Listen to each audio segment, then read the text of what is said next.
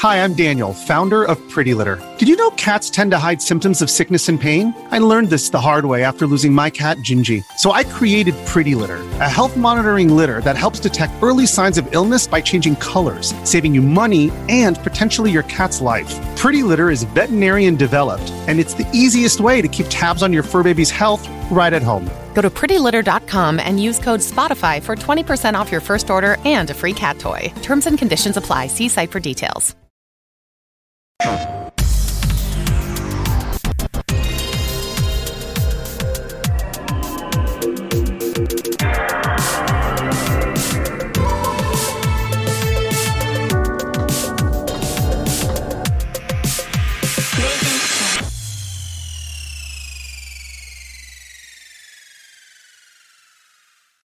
What's up, everybody? Welcome to PS I Love You XO XO episode 102. I'm one of your hosts, Greg Miller, alongside Forbes 30 Under 30, aka the future class of gaming, aka the OK Beast Blessing Adeoye Jr.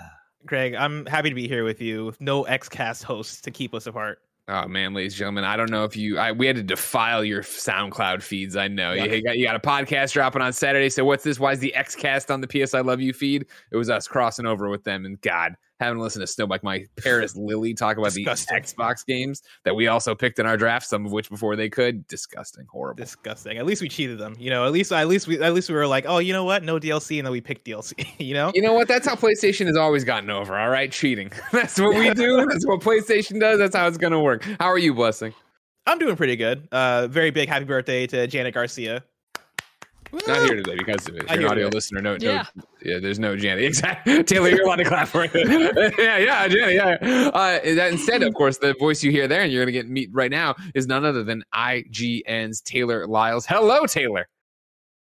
Hello, thank you all for having me, Greg. It started what with like a, a Twitter DM and then an email and here here we are so you know, i think this was perfect timing too oh my god yeah exactly i've been talking to you uh, of course I, how long you been at ign now uh, I started in May, like the second week of May, like May 10th, right, cool. I think is my anniversary. You're, there, so. you're associate tech editor, uh, formerly of The Verge. Mm-hmm. You're covering all things gadgets and goodness over at IGN. And so, yeah, I think I followed you early on there about something. And then, yeah, we were DMing and then we were gonna excited to meet each other at Game Awards. Then I didn't go to Game Awards because of the baby and the corona.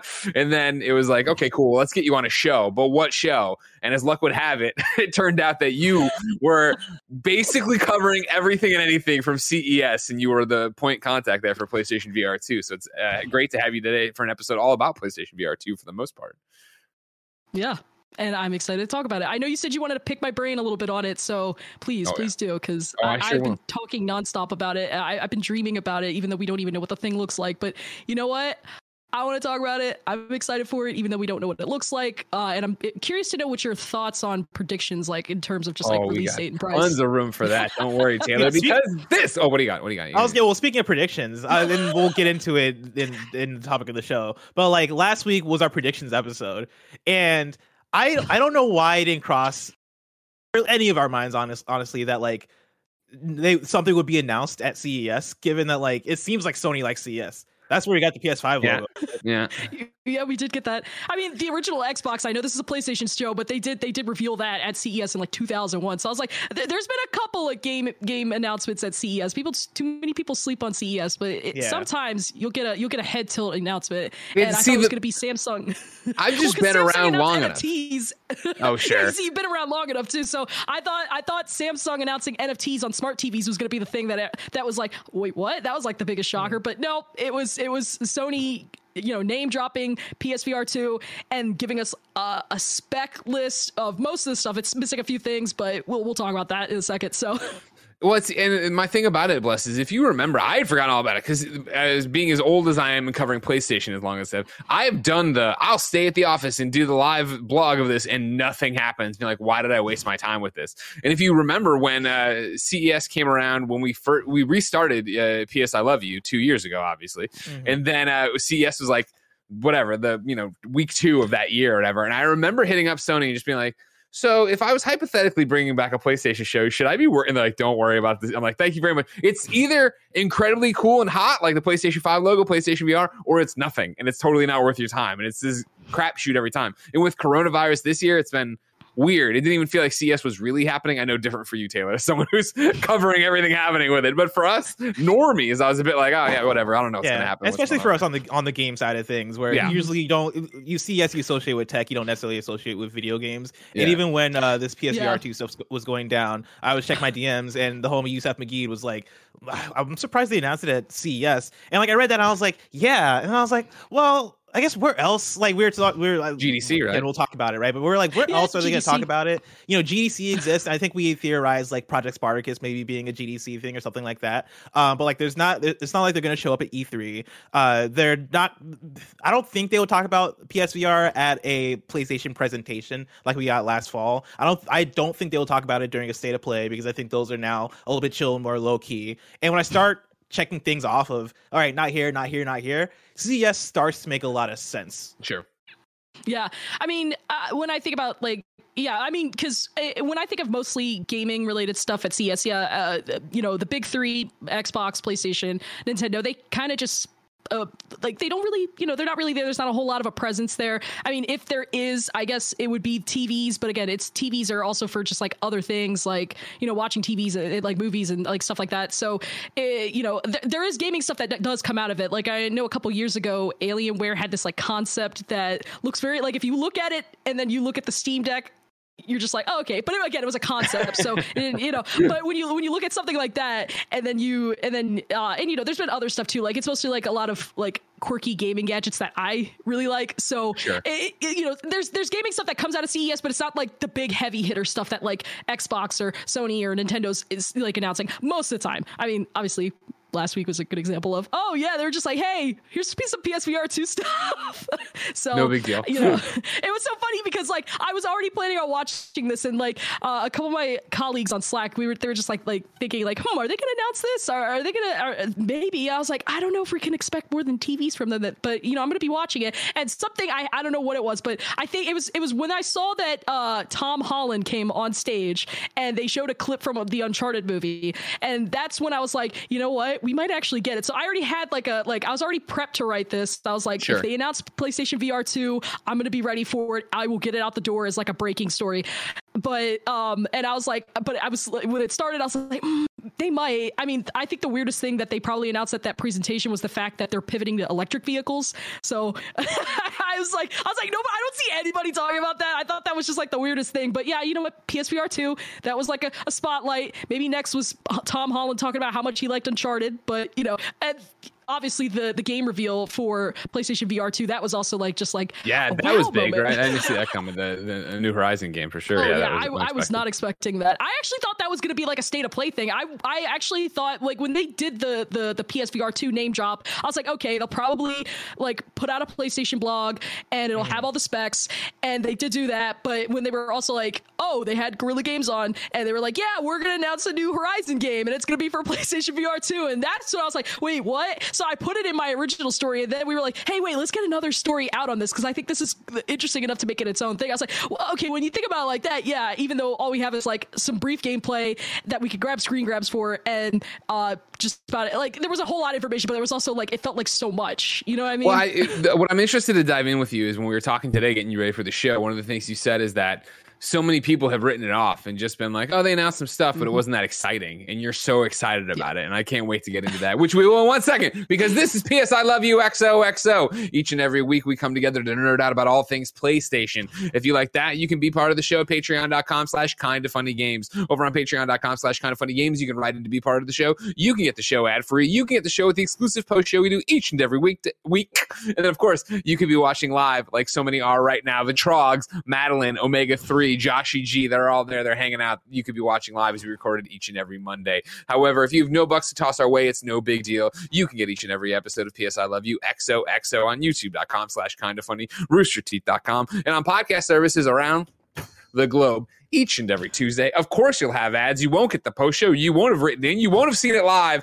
but it's an easy way to support for free, just like using the kind of funny Epic creator code. If you are on the Epic Game Store, if you're playing Fortnite on any device, if you're playing Rocket League on any device, you can use the creator code kind of funny, all one word. Uh, anything you purchase there kicks back to us, and we get some help with the business. It's a great deal for you to still play your games and support us without actually giving us any money directly.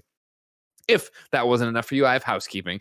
Uh, number one, I saw Blessing do this on Kind of Funny Games Daily, and I forgot because I had taken three months off. Don't forget to rate all the shows on Spotify. Kind of funny. Spotify introduced uh, star rankings, and if you go in there and rate them for us, it helps us out. Even if you watch on YouTube or listen somewhere else, you can go to Spotify, click that you listen to all of them or whatever Markham has played, and then you can leave a little review for us. It helps us get to other people. Remember, there's a new merch line up on kindoffunny.com slash store right now, and there will be a new one each and every month.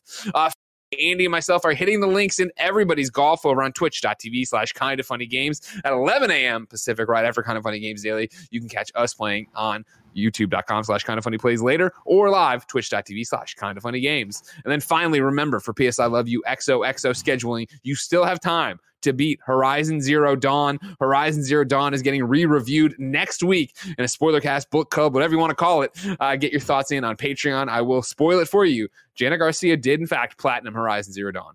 It's Whoa. all over. It's all over. Oh. I don't know if IGN wrote it up yet, Taylor. You're here with us. So I don't know oh. if you if you want to put oh, it in your Slack, geez. your Trello, go for it. Just let them know. Gotta put it on the sign a card on Trello. Someone get on top of that, man. It's a big deal over there. But yeah, we'll be talking about that next week and getting into it and seeing uh, what we think of it. Uh, there's already a new uh, form up for uh, patreon.com slash kind of funny games. You can go there, submit your PS I love you questions, and talk about your review of Horizon Zero Dawn for our re-review next week. Thank you to our Patreon producers, James Davis, aka at James Davis Makes. Uh, praise for Tillo, Greg Miller's back and better than ever. Pranksky, uh, Delaney Twinning, Tyler Ross, First Responder, ND, Julian the Gluten Free Gamer, James Hastings, and Casey Andrews. Oh, today we're brought to you by. I built this doc and I'm like, did I update the advertisers? I'm not sure if I did. Hold on. I did. Okay, maybe. Okay. Today we're brought to you by Me MeUndies, DoorDash, and Chime, but I'll tell you about that later. For now, let's start the show with topic of the show. Taylor, you're here because, of course, you covered the big reveal, the unexpected reveal of PlayStation VR 2 at CES. You say not enough people are understanding what a big deal it is. So I turn it to you. What is the big deal about PlayStation VR 2? Okay, so I mean, aside from the fact that uh, you know Sony's like when they announced what last year that they're like, hey, we're making another PlayStation VR headset.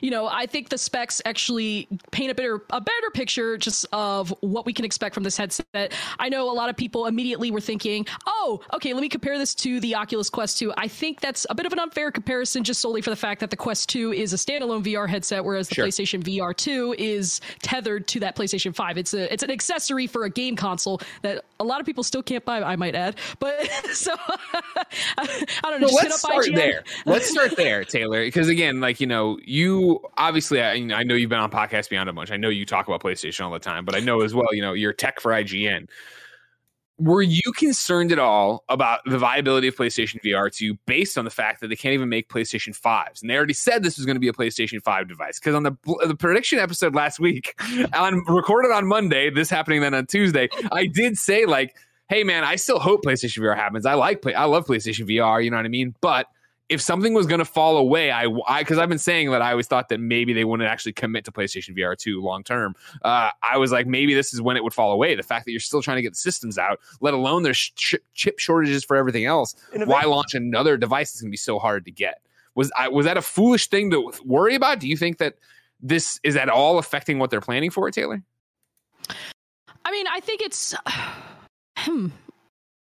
I, have been ta- I've been so perplexed about this because on one hand I do agree with you. I feel it's it seems so weird to to make this heads or this this this headset and you know obviously it's not a standalone it's not a hybrid or anything like you need mm-hmm. a playstation 5 and i think about how hard it is to still buy these even almost two years after it launched.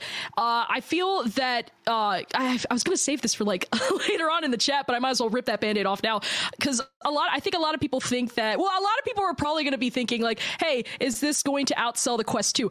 I don't think it is. I think there's a lot. I, I can break down every reason why, but I think if we focus on the fact that it's trying to compete against the Quest 2, I think that's an unfair comparison. Because again, mm. the Quest 2 doesn't need a PC to use it. You can use a PC with it, eh, but it's not, you know, it has its own like processor, has its own GPU unit and things like that, it has all the specs that it can run on its own. It doesn't need a gaming PC like say a Valve Index or even a HTC Vive. And you know, it's so it's it's kind of unfair to compare them fully. You can still do sure. it like specifically with just like like resolution things like that. We can get to that in a second. But I think uh, I think what will determine what makes the PlayStation VR 2 successful is what can they do to convince people that have a PS5 now, hey, you should buy this? Because I feel with the original PlayStation VR, I, you know, I like it. I have one. It's it's somewhere in my room. I think it's like I think it's like under in that uh, like in that behind that door right there. But you know what I think? Uh, I mean, like I like it, but there was also so many cords. Like Greg, you had one. Like you saw. I think, all, I, think I, all I of our PSVRs. Room.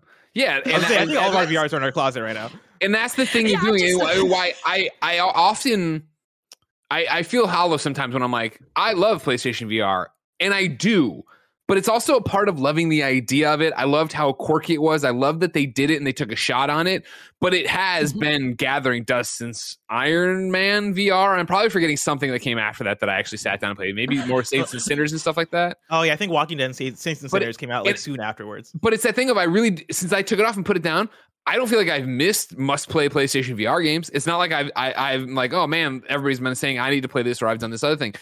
It's an awesome, cool device, but it is such a destination device, right? Like my PlayStation 5 is on every day. And before that, my PlayStation 4. It's it's part of my it's ubiquitous with my life. Whereas PlayStation VR reminds me so much of being a kid and my dad built a go-kart which for me and which sounds awesome right but it was like such a production to get the go-kart out that we never used the go-kart because it would have well, the gas isn't in it and the oil isn't in it and all oh, the tires need air and like da, da, da. it was always these things of like well no, or it's not turnkey. I can't use it. And so there was a question uh, so many of you wrote into patreon.com slash kind of funny uh, games of course to talk on the show to be part of this. I can't thank you enough as always for doing it right?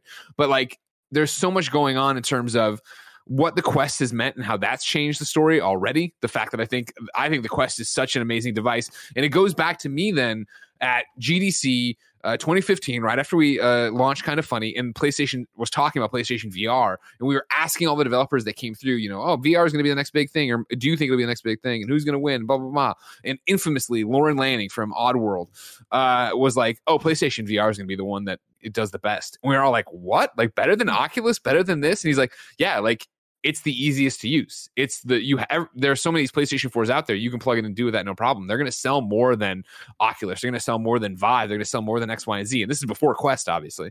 And so mm-hmm. he was right. That was the story. Though that was what happened because it was easy. And so now, you know, we get here and we're like, what's going to happen next with this, and where are we going to go with VR and this thing? And it's exciting. There's a PlayStation VR too, and yeah, Taylor, you have this great chart that uh, Amanda Flag over at IGN made for your article. That's just fantastic. That go, goes oh, and compares yeah. them all and does all this stuff.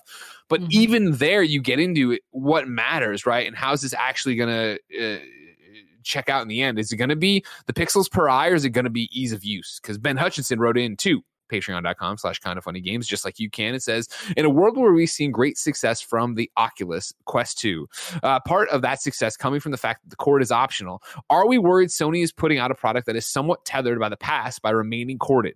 Or does it matter that much? That had been the big dream, right? Blessed when we started talking about PlayStation mm-hmm. VR 2. Oh, I hope this thing's wireless. Oh man, Quest is so awesome. Here we are. It's not. And we also never release date. So by the time this gets out and it's corded, even though it's a single cord, is it already going to be too late? Blessing. I, I, think it's I think they're in a difficult place because I think in a perfect world, yeah, we'd get a cordless PSVR console, uh, and that's what so many people would prefer, especially coming off of using the Quest or the Quest Two and having that experience of being hands free and all the processing going on in the headset. But for what PSVR is, and for what probably a big part of the strategy is for PSVR, right? Like it being connected to the console is a huge thing because you're utilizing the power of that console, and so if, if if the options for Sony and PlayStation are, hey, let's do let's have a VR headset that is, you know, connected via one core to the console, but then because of that is able to, you know, produce these big budget, really cool VR experiences, have Horizon VR and, and probably way more that are going to be announced sure. versus hey, let's make something from the ground up that is going to be a standalone headset that is going to cost us a ton of money and is going to be probably cost way more and have all these other things. I think that second option just doesn't get made because at that point, is it worth it for PlayStation, mm-hmm. right? Like PlayStation is in the business of selling PlayStation 5s. They're not necessarily in the bit, like, even though they're in the business of selling PSVR as well, they're they're in the business of selling PSVR tethered to PS5s, right? It's the power yeah. of the PS5 that I think really pushes uh, that idea. I think heads, the the headset is way more of a peripheral than a standalone device for Sony and PlayStation. I think they're very okay with it being that, and so you know it's kind of a sad scenario to to be in to be like shit. Well, we got to have a cord connecting you and tethering you to the console, but I also don't think it's the end of the world. It is going to be a I think it's going to be a thing that unsells a lot of people Um, and like I, I look at that and I'm bummed, but I know personally, one, I'm I'm gonna still uh invest in it. We'll see how long sure. I play it for because you know I think like you guys, my PSVR is in my closet as well, and if it didn't have so many coins, uh, cords and shit attached to it, would it still be in my closet? That's another question, but. you know, for what they're presenting so far, it seems like a really cool thing. I think the t- technology seems really awesome, and it's I'm willing to put up with one cord. one cord, I think I'm personally willing to put up with for the experiences that they seem like they're going to provide for this sure. thing. But so then it, it, it is a hump to get over come all the way back to you, Taylor, right? I think it's interesting to be in this conversation, you know, some seven years later, that again, what headset will win out? What's PlayStation VR's viability? Like, I'm excited for it. Blessings excited. You're excited for it. We're video game fans. We're tech fans. We want all these bells and whistles. But to look at the success of PlayStation VR, right, over the past uh, six years, you start talking about like, oh yeah, it sold really well. And I remember the Andrew House article quoting him of like, man, I, you know, we underproduced. I was wrong on how many people would adopt it. There were still like at the time, hundred million plus or whatever it was, PlayStation fours in the wild. And so now you're talking about back to your point, Taylor. There's so few PlayStation fives in the wild. I would. I'm excited. I'm. I'm sorry, not excited. I'm caught off guard by the fact they're talking about it already and making it into a thing already because I thought you would have done the cart before the horse and you or you would have done the horse before the cart with the PlayStation 5 and gotten those up ramped up to speed, get them out and then sell this device. Yeah, I mean, yeah, cuz like uh, I mean, I wish I, I wish I knew more about like kind of like the parameters on all this, but you know, I, I think more about how I, I like I want to say I'm not surprised. I don't think I'm surprised that they are announcing this just solely solely for the fact that you know it, we're about to approach two years of the PlayStation Five. Jim Ryan has mentioned in at, at least one interview that they wanted to get back into VR.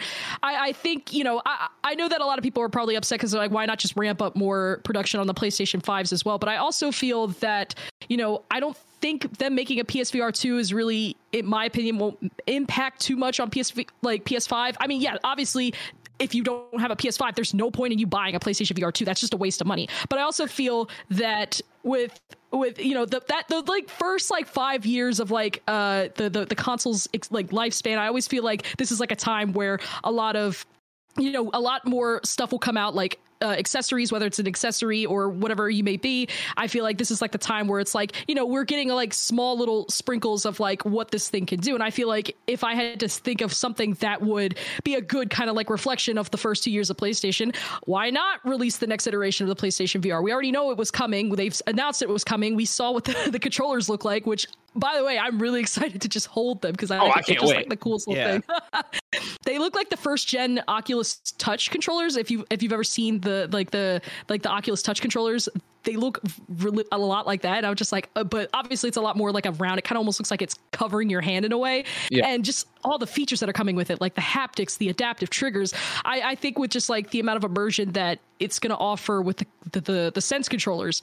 And then you think about what the headset itself is going to offer, like eye tracking, which isn't even on the, you know, not on the Quest 2 and things like that. Like I think, I think about how much immersion we're going to get but it doesn't matter how much the tech has if there's nothing that's going to support it because you know everyone thinks that hardware is always going to sell and like it doesn't matter how powerful the hardware is. It does to some degree but in my opinion the software always prioritizes. If you don't have software that convinces someone to go, holy crap, I gotta buy this thing. What's the point of doing it? Like, I very much knew a lot of people that bought a Quest 2 because they heard about Resident Evil 4 VR and it was only coming to Quest 2, not Quest 1, not Valve Index, not original PlayStation VR. It was coming on the Quest 2 or the Quest 2, and they're like, yeah, I gotta buy this. I have to buy this. But I'm also like, guys, there's like so many other games that you should buy that are on the Quest 2 that you should try out. But I'm also glad that you're buying one because I, I think VR is really fun and I, I, like VR and I could go on for hours about why I like it for my for own sure. reasons. But but yeah, I mean, but yeah, to just get back to your point, I feel with the current state of PlayStation,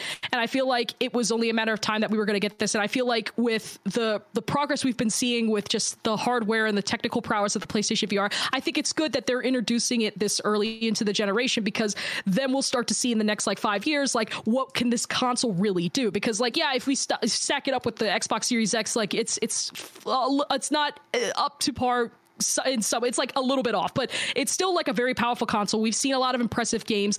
The hap haptics on the DualSense controller have definitely made it uh, my personal preference when I play games. If I'm choosing between Series X or PlayStation 5, if it's a third party game and I don't want it on PC, I'm most likely going to get it on PlayStation 5 because I just love the, the DualSense controllers. I remember I wrote a, a story about kind of like the origins of it, and I, I, got to talk to the designer about it. I thought it was the coolest thing. And there's like another story I'm kind of doing as a follow up for that because I just love the DualSense controller. It's it's for great. sure. And You're a person just, of taste. You'd have to be a stupid idiot who lives in Lake Tahoe to not like the DualSense. That's who you'd have to be. but yeah, I mean, I I don't think that I don't I think obviously it's still going to be hard to find this PSVR 2 when it comes out because of FOMO and scalpers and bots which sure. I've covered before uh, F the bots but you know I think in terms of like the demand for it like yes i think people will be there's people that are upset that don't have a ps5 that are like why are they making this now but i just don't think it's i don't think it'll personally impact the the the issue with supply chain right now. It's uh, the, the chip shortage is always going to is is an issue right now, and it probably sure. will be until next year. But I think with, with the current state of the tech and just like the market and the the the goals that they kind of wanted to have for PlayStation. I think this was the this made the most sense. And when they acquired Firesprite, I was like, this makes even more sense. Yeah, and they're co-developing 100%. that Horizon game. So I was like, I was like, when I when I saw that like late last year, I was like, hmm, maybe we'll get more PSVR two news early in the year. I wouldn't be surprised if they were working on a new VR game. And here we are. So I think with the from the acquisitions or the the acquisitions they made from them showing us the touch controllers to the fact that they just flat out said early last year, hey, we're making a new yeah, PSVR yeah, headset. I think it was only a matter of time that we were going to get it within the, the, the first two to three years of the PS5's lifespan, regardless of a chip shortage or not. And that's there's a couple of different things in there that I think are interesting to pull out. The chip shortage and the inability to get PlayStation 5s out to people right now is obviously a unique problem to this compared to last generation. But if you jump back to PlayStation 4, right, of course, comes in 2013. PlayStation VR is announced in 2014, then released in 2016. And so if you start thinking about when they're actually going to release PlayStation VR 2, which is a conversation we will get to in this show with you, Taylor, and you blessing, uh, you have you have to start thinking about not where the ball is, but where the ball's going, right? Right? And so if you're just you got a plan for the moment, you're able to sell PlayStation 5s easily, and that there is no ship shortage, and you have to be able to get the stuff out there. My concern is just that, especially when you look at what I got from you, the audience, right? I put out a tweet. Obviously, I, I update the uh, PlayStation uh, uh, questions every time for PlayStation VR on Patreon, and so I put up a whole bunch of different PlayStation VR ones there and the questions that you know I asked were like, "What do you want? What's your dream game? Uh, what would keep you away? And what are you afraid of?" And so many people were afraid of stuff like what Thwip said, right? Uh, price, lack of interesting games. I was saying, okay, cool. Like you know, uh, what do you want from PlayStation VR? Christoph wrote in and said, a compelling reason to put it on regularly, right? We're talking about the library here. We're talking about what's going on. And so when you start getting into like, what are people uh, afraid of, right? Like Matt D says, between global supply chain issues and the popularity of the, wi- the wireless Quest 2, I worry adoption of PlayStation VR won't be fast enough for multiplayer titles to achieve success. And again, even though VR is a compelling market right now and has a bunch of great games on it, it what it did, and I'm I don't it did for like the stupid uh, venture capitalists that came in thinking this is the next big thing. It was a bust, and so you saw people retreat from the market. You see a bunch of people say can't say enough things about Polyarc, can't say enough good things about PlayStation as they continue to work on this, right? But I do worry if PlayStation VR 2 is hampered by the fact that, okay, cool, it's corded, so it's less popular. Okay, cool, it's made for the PlayStation 5, but there's not that many PlayStation 5s out there. So we're still selling at a fraction of what that user base is for this. Like, unless PlayStation's throwing money behind these games, which maybe they will this time around, they already are, obviously, with Horizon, are you going to have enough compelling games on this to make it happen? Even now, as we talk about, you know, PlayStation VR sitting in all of our closets right now because there isn't a compelling reason to throw it back on or have it out all the time. That could be an argument because the games that people would be making right now, they're saying, no, no, make that for PlayStation VR 2, make it look better. But you get into the sticky situation of, I don't want it to be a Vita. I don't want it to be something that launches with a great launch lineup and then is just left out to dry. And, and erases have your saves, uh, you know, for. Barrett, we're not going to go down that path right now, right? We're talking about PlayStation VR. When Persona 4 Golden You're VR. The one who brought up the Vita, so I had to bring up, you know, you know, the Vita deleting 25 hours of my game. I understand. Okay? Oh, Jesus Christ, I understand. All right, I'm sorry. Bless you, your hand up a second ago. I'm sorry. Well, yeah, I wanted to touch on a similar thing, which is uh, release timing and. Mm. What like what is the strategy here? Because you know, talking about the chip shortage, talking talking about how difficult PS5s are to get right now, and talking about like hey, like by this fall, right? If PSVR two is planned for this fall, let's say, because last week, last week I think the question was, does it come out this year? And I think we all gave an emphatic no, and I especially was like, no, there's no way we see PSVR two come come out this year with the state of everything. Taylor, um, is it coming out this year?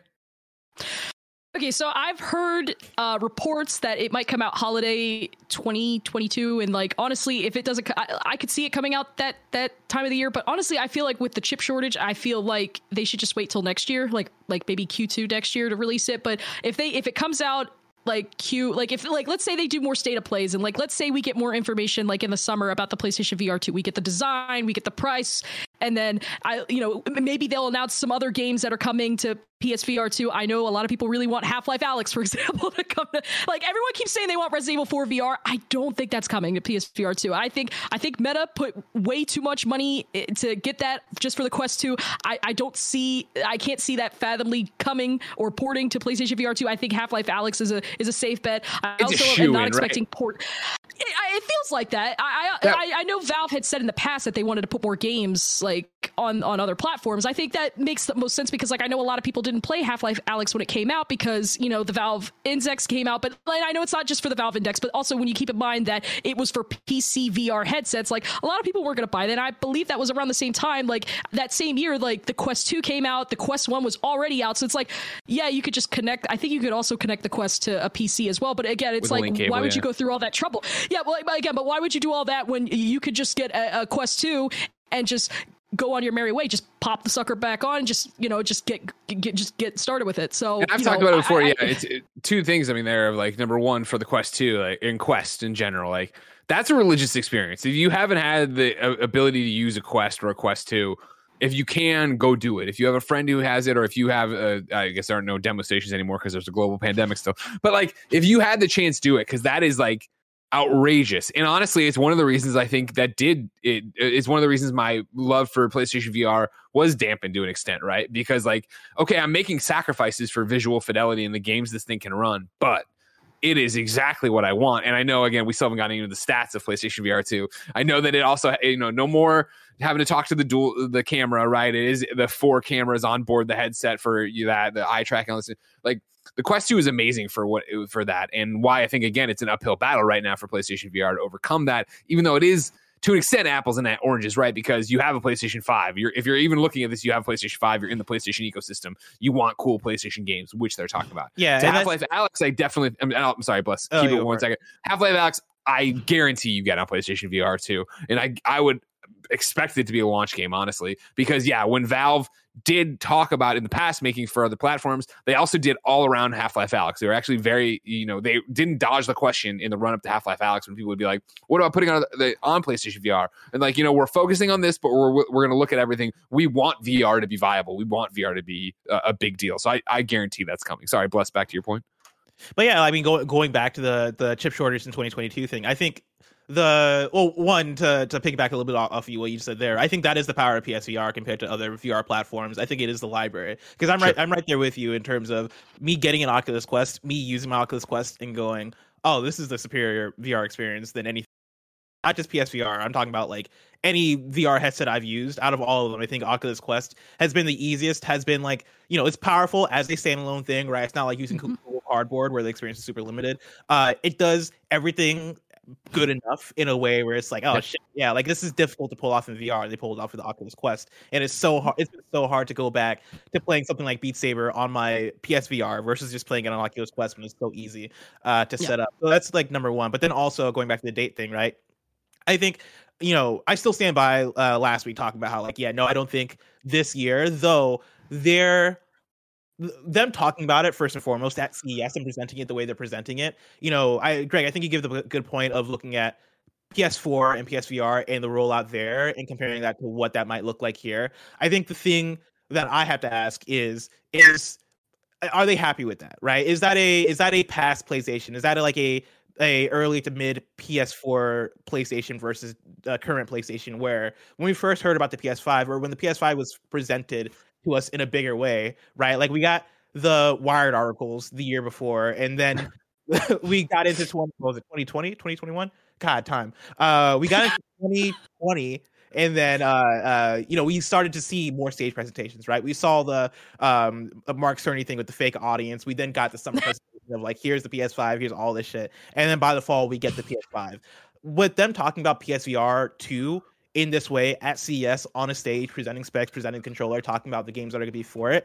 That strikes me as modern PlayStation talking about something that's going to come out this fall, and it makes me wonder if last time around, even though PSVR was even seemingly even more successful than they thought it was going to be, if they still wanted to be even more successful than that, given what we've even talked about here about like you know multiplayer games and user base and like if you want certain things to thrive on PSVR, you have to have an audience there uh, with it. And I think a good way in a perfect world where chip shortage wasn't a, wasn't a thing and there already wasn't a struggle, I could see the vision for PSVR 2 being, all right, let's have this thing grow with the PS5. Let's put it out the year mm-hmm. after mm-hmm. and we're going to have it there the whole generation so that the audience can be there and the audience by the time we get to the end of the generation, there's a sizable enough audience there that it that developers don't have to worry about putting out a multiplayer game and trying to trying to sustain it, right? Like the audience is already there. I wonder if if they identify that and if the plan is, hey, ships ahead. Let's just go business as usual and like just say fuck it and we'll deal with the shortages, but we want this thing out there because we want it to grow. I think that is a question of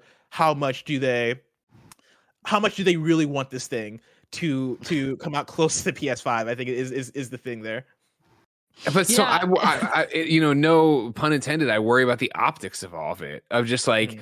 if it is that you go into Walmart, Target, you name it, any store, and PS5 still sold out, but there are 900 just PlayStation VR 2s sitting on the shelf, right? Like that's a weird look. And then for the oh, I'd like to buy this for my son. Uh, does, does he have PlayStation 5? No, I'm trying to get that. Well, well, why would I get this thing? And I know the grandmother argument of buying the wrong thing or whatever, such an old, old outdated video game thing. But still, it, at least optically, it's a problem.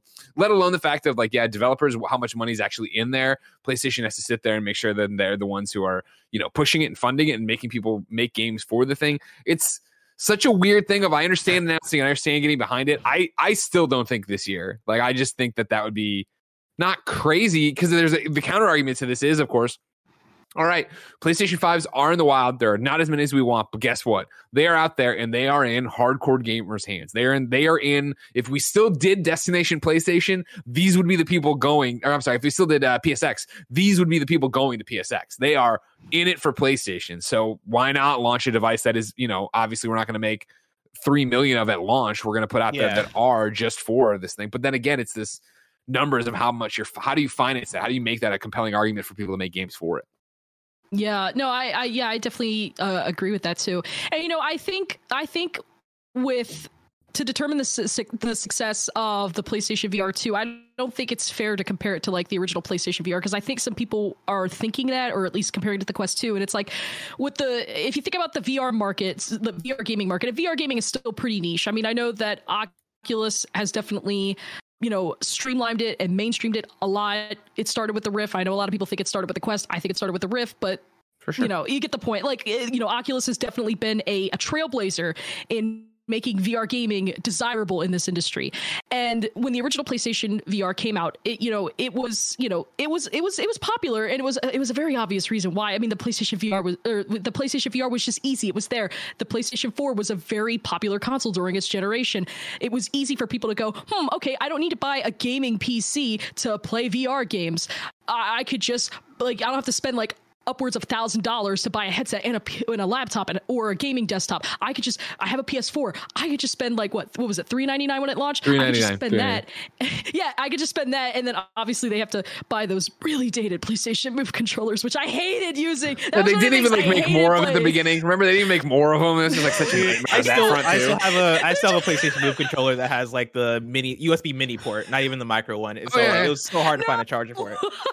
yeah, it just it's just yeah, they were just like yeah, I just I hate I hate the PlayStation Move controllers when they were like, and the fact that so many games had to use it, it just frustrated me. I was like, that was one of the reasons why I preferred to just play on my HTC Vive over just like the original PlayStation sure. That's another reason why it's hard for me to just take it out because I was like, why would I do that when when I why would I do that when I have an HTC Vive? Why would I do that when I have a Quest 2? It just doesn't make sense.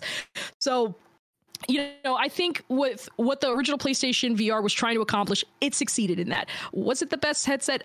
No, it didn't have to be, but it was the most accessible. It was the one that kind of got people to say, hmm, you know what? I will give VR a shot. And yes, it was a little disappointing. I wish they had a little bit more first party support because I felt like it just, I, I mean, when I think about how many first party games, I mean, the first one really just comes to mind is just Astrobot Rescue Mission, which, which is a good Hell game, yeah. don't get me wrong.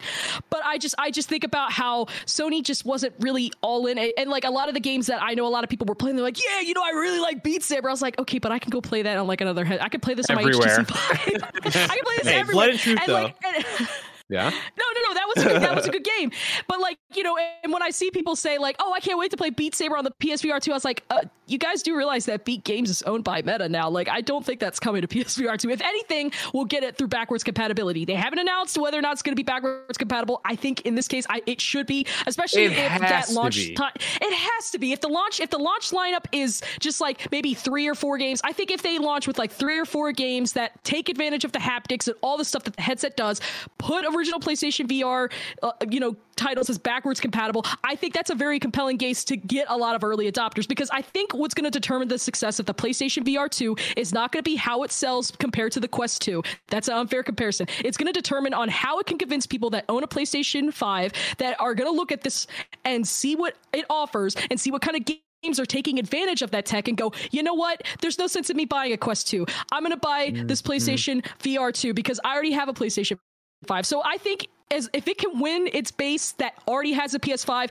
it's already won. It doesn't need to compete with the Quest 2. It can can and to some degrees if we want to talk about exclusives, but it is very unfair to do that right now when you think about the fact that we, there's only one game that's been confirmed for it. So yeah, I think the big, the biggest thing that's hampering it, I think, is itself and is like the world state more than anything, right? I, I think you're sure. spot on in terms of like it, it, it's not necessarily about competing with other headsets. It's about selling as many selling as many people who already have PS5s on the headset.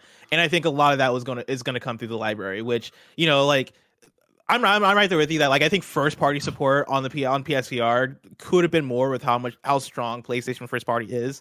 And going into PSVR two, I would hope, fingers crossed, that they're going to lean into it even more. And I think you know Horizon, uh, Call of the Mountain is that, is that right? That's right. That's it. The Horizon Call yeah. Now, yeah. we were talking about this last week that like, oh man, Horizon names is so hard to memorize. Man, wait until they announce another Horizon game, and they've done it. And now I'm like, shit, now I gotta memorize what this is. It took me like six months to get Forbidden West.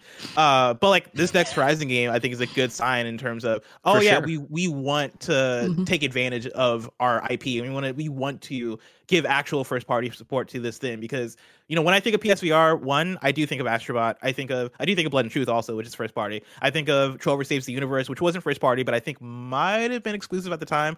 Uh, correct me if I'm wrong. But then also I think of I guess I, I think of Tetris Effect as well, and I think of quite a few games that either were exclusive or timed exclusive at a point for sure that you know yeah. lended toward a very strong library and i think library is where playstation really shines in terms of anything and that was one of the questions was, you know, what do you want from PlayStation VR 2? Kebabs wrote into patreon.com slash kind of funny games said backwards compatibility with PSVR 1 titles. Having such a strong lineup would be amazing. There's tons of great titles like Astrobot, Moss, Iron Man, and Beat Saber, but also PS4 games with VR support like No Man's Sky, Star Wars Squadrons, Hitman 3, and the Wipeout Collection. It'd be amazing for PlayStation VR 2's first year to have these titles available on PS Plus to encourage players to dive back into the back catalog of games. And again, for so long I talked about with PlayStation VR 1 adding VR PlayStation VR games to P- PS Plus to make it kind of a Trojan horse. Where if you're doing the smart thing and not being Janet Garcia, happy birthday, uh, and downloading, you know, at least redeeming the games that are there every month, you'd have this eventually a, a, a library of VR games, even if you don't have the VR unit to look and go, you know what, I don't, I saw VR on sale, why not pick it up because of this? Now it works the same way of they have to have backwards compatibility. You assume they would since PlayStation 4 games work on PlayStation 5. Is, it that hard to make the move understand? you know that this isn't a move wand; it's this controller now, or whatever. I remember when we made this argument uh, about something else uh, about a third party VR game. They said it would be easy. Some developer wrote in, in as easy as video game development ever is. Anyways, though, if you were to sit there and you're like, again, I bought a PlayStation 5 somehow. I got on, I was up at 5 a.m. I got this thing. I'm PlayStation through and through, but PlayStation VR didn't do it for me. Now you have this PlayStation VR or PlayStation 5. They announced or they put out PlayStation VR 2. You would hope that if the launch lineup looks rad as fuck, there's all these cool games that are in stunning super HD and whatever. You're inside Horizon. You go, well, can I justify it for three games? You don't have to. You can say, well, they have all these other things. You know, my I asked, you know, what do you guys want uh, again for PlayStation VR 2? What's your dream PlayStation VR 2 game? So many people wrote in with stuff. My Greg Miller's personal thing is I still want a platinum Iron Man in VR. But my problem is that the load times were just so atrocious on Iron Man VR that I do not want to replay levels on a harder difficulty and sit there for them to load. It's like if they're able to say that it's backwards compatible and with the processing power of the PlayStation 5 and PlayStation VR 2, load times are so much quicker for old games, for brand new games, like that is a huge step forward for what this device does. Yeah. Yeah, no, I agree.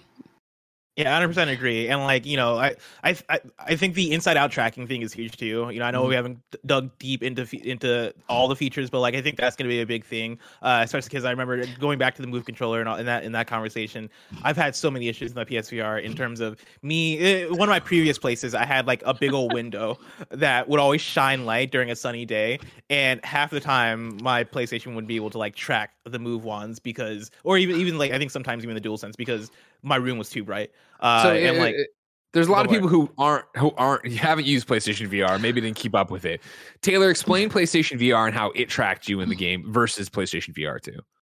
Yeah, so with the the way that tracking worked with the PlayStation VR, the original one, it used uh, like LEDs, like gyroscopes, accelerometers, uh, and it had the PlayStation camera as well. So there was a lot of different things that was using to like kind of track your motions. So, you know, if we're if we're comparing more to like what the PSVR two is going to do, this is it's more akin to how Quest two who does your tracking. And then there's also the eye tracking thing, but that's like an exclusive thing for the PlayStation VR 2. We'll talk about that in a second. But, you know, so, uh, you know, uh, tracking is going to be a lot more seamless with just having those built in cameras on the headset. It's going to make it easier to play the games. It's going to make it easier to just enjoy the experience because I feel like First off, if anyone who's owned a PlayStation VR has owns one. They know how much of a pain. There's like that little blob, like black box that came, and you had to plug in all these cords. Like I remember the first time I had I, I did it when I got one, and I was like, why is there so many cable? Like I know that like a lot of headsets, like they, like I said, I have an HTC Vive, so I remember how much it was like setting up the base stations and things like that. So you know where it, it was easy for like say a Valve Index or a HTC Vive or even the Oculus Rift, where it's like, oh, you have like two sensors. It's like, oh no no, no you got this camera, you got the LEDs, you got all this other stuff that the PlayStation VR needs had, if you're using the PlayStation, if you're using the mm-hmm. uh, PS4 controller, obviously to see the light bar. If you're using the Move ones, you had to read the bulbs on top, which meant that yep. yes, like Blessing's talking about, if you had sunlight going in there, getting in the way of their they're making the lights not as bright, then you mm-hmm. could it wouldn't see it as well. You'd have bad tracking. If you got out of the frame of the camera, there's so many. T- I forget which game it was. I was trying to reach for something on the ground, and I punched the floor so hard because I was trying to get down to it, but it just couldn't read it no matter how I put it. And so PlayStation VR 2 having the four cameras on the headset mean it eliminates all that and reads everything uniquely and, and better and you'll be able to see or it, will see what's going on and be able to read what you're doing and use it in the world that way yeah, rather than it a, having to film you which is a way better experience, right? Like I, I use yeah. the, the light shining in my room as one example, but there are plenty of examples where I'm playing a game. I forget the name of, uh, man, I forget the name of the game, but it was a game that we played uh, year one of uh, me joining and, and bringing back PS Love You of like, it was a, a game where you had to look down out of an office building. You were like high up on the floor and like monsters would be climbing up. Oh, yeah. Look oh, back, yeah. grab something in the room and then throw it down. I forget the name of it, but like fun game sucked on PSVR because there's not like backtracking on PSVR, right? Because your PlayStation camera is in front of you ideally, and you're looking yes, back, and then you lose tracking mm-hmm. because your hand gets lost because you're putting it behind you essentially. That mm-hmm. doesn't happen with inside out tracking, or at least hopefully that doesn't happen with inside out tracking because the camera can see issue 360. With yeah, I, I for what's worth, I haven't had an issue with it, but you know, if anyone else has, feel free to let us know. But I haven't, I haven't. But you know, uh, with inside out tracking, yeah, right? Just, you're saying? Oh God, now I, I, you know what? I keep telling myself, I was like, I don't think I care too uh, did think just because oh, it's oh, she's back. Oh.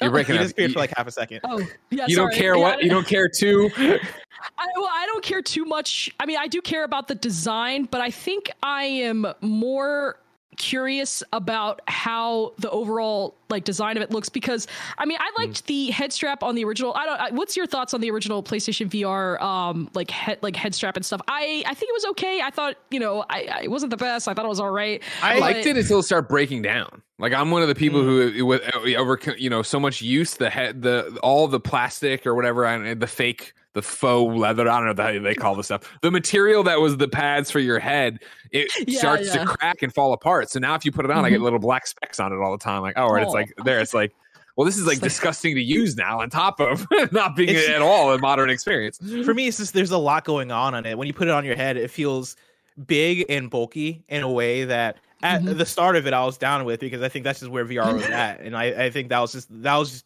just like that was the sphere, right? Now having used other VR headsets, I I would prefer something that's way more tight, right? Like I, I also know that for me, playing PSVR and playing Beat Saber in, PS, in PSVR was mm-hmm. such a thing because like I would sweat, I would fog up the mm-hmm. lens. Mm-hmm. Like in the oh, way that's constructed, yeah. I feel like it would trap in like a lot of. I always got, I'd always yeah get the condensation up on the bottoms of the lenses and have to like pull it off and cool it down and put it back on. Yeah, and VR yeah. is great for a lot of like fitness games too. And so with that that being the case, you don't want that, right? Like you want something that can handle that yeah. kind of usage because you know even after playing Beat Saber, I uh I would uh, mess with this game called. Oh, it's called like boxing VR essentially. I forget the exact name, but I think Wait, it was, was boxing it, VR. Um, was it uh uh? Might have been Fit XR. I, it could have been that, or yeah. it could have been what was it? Uh, there was another VR box, Knockout League. There was also Creed Rise to Glory. Those were boxing Creed games. Rise to Glory. I think I might have tried for uh, one time, but I think the one I got, got into might have been called Fit XR, and what that was was like it's essentially like Beat Saber, but it, it is specifically for working out, and it is boxing motions yeah. essentially. And so you're doing okay. that, but on a rail, like on Beat Saber. Uh, but oh, I know, I know for the people who I knew who I know who have used VR, plenty of them were using VR for like that purpose of like working out or playing games that involve some kind of fitness because it's a great way to kind of involve yourself in that. And with that, yeah. you want I think you really want something that breathes and doesn't trap in all that condensation and doesn't like weigh on your head because that I, I feel like that makes things just so difficult.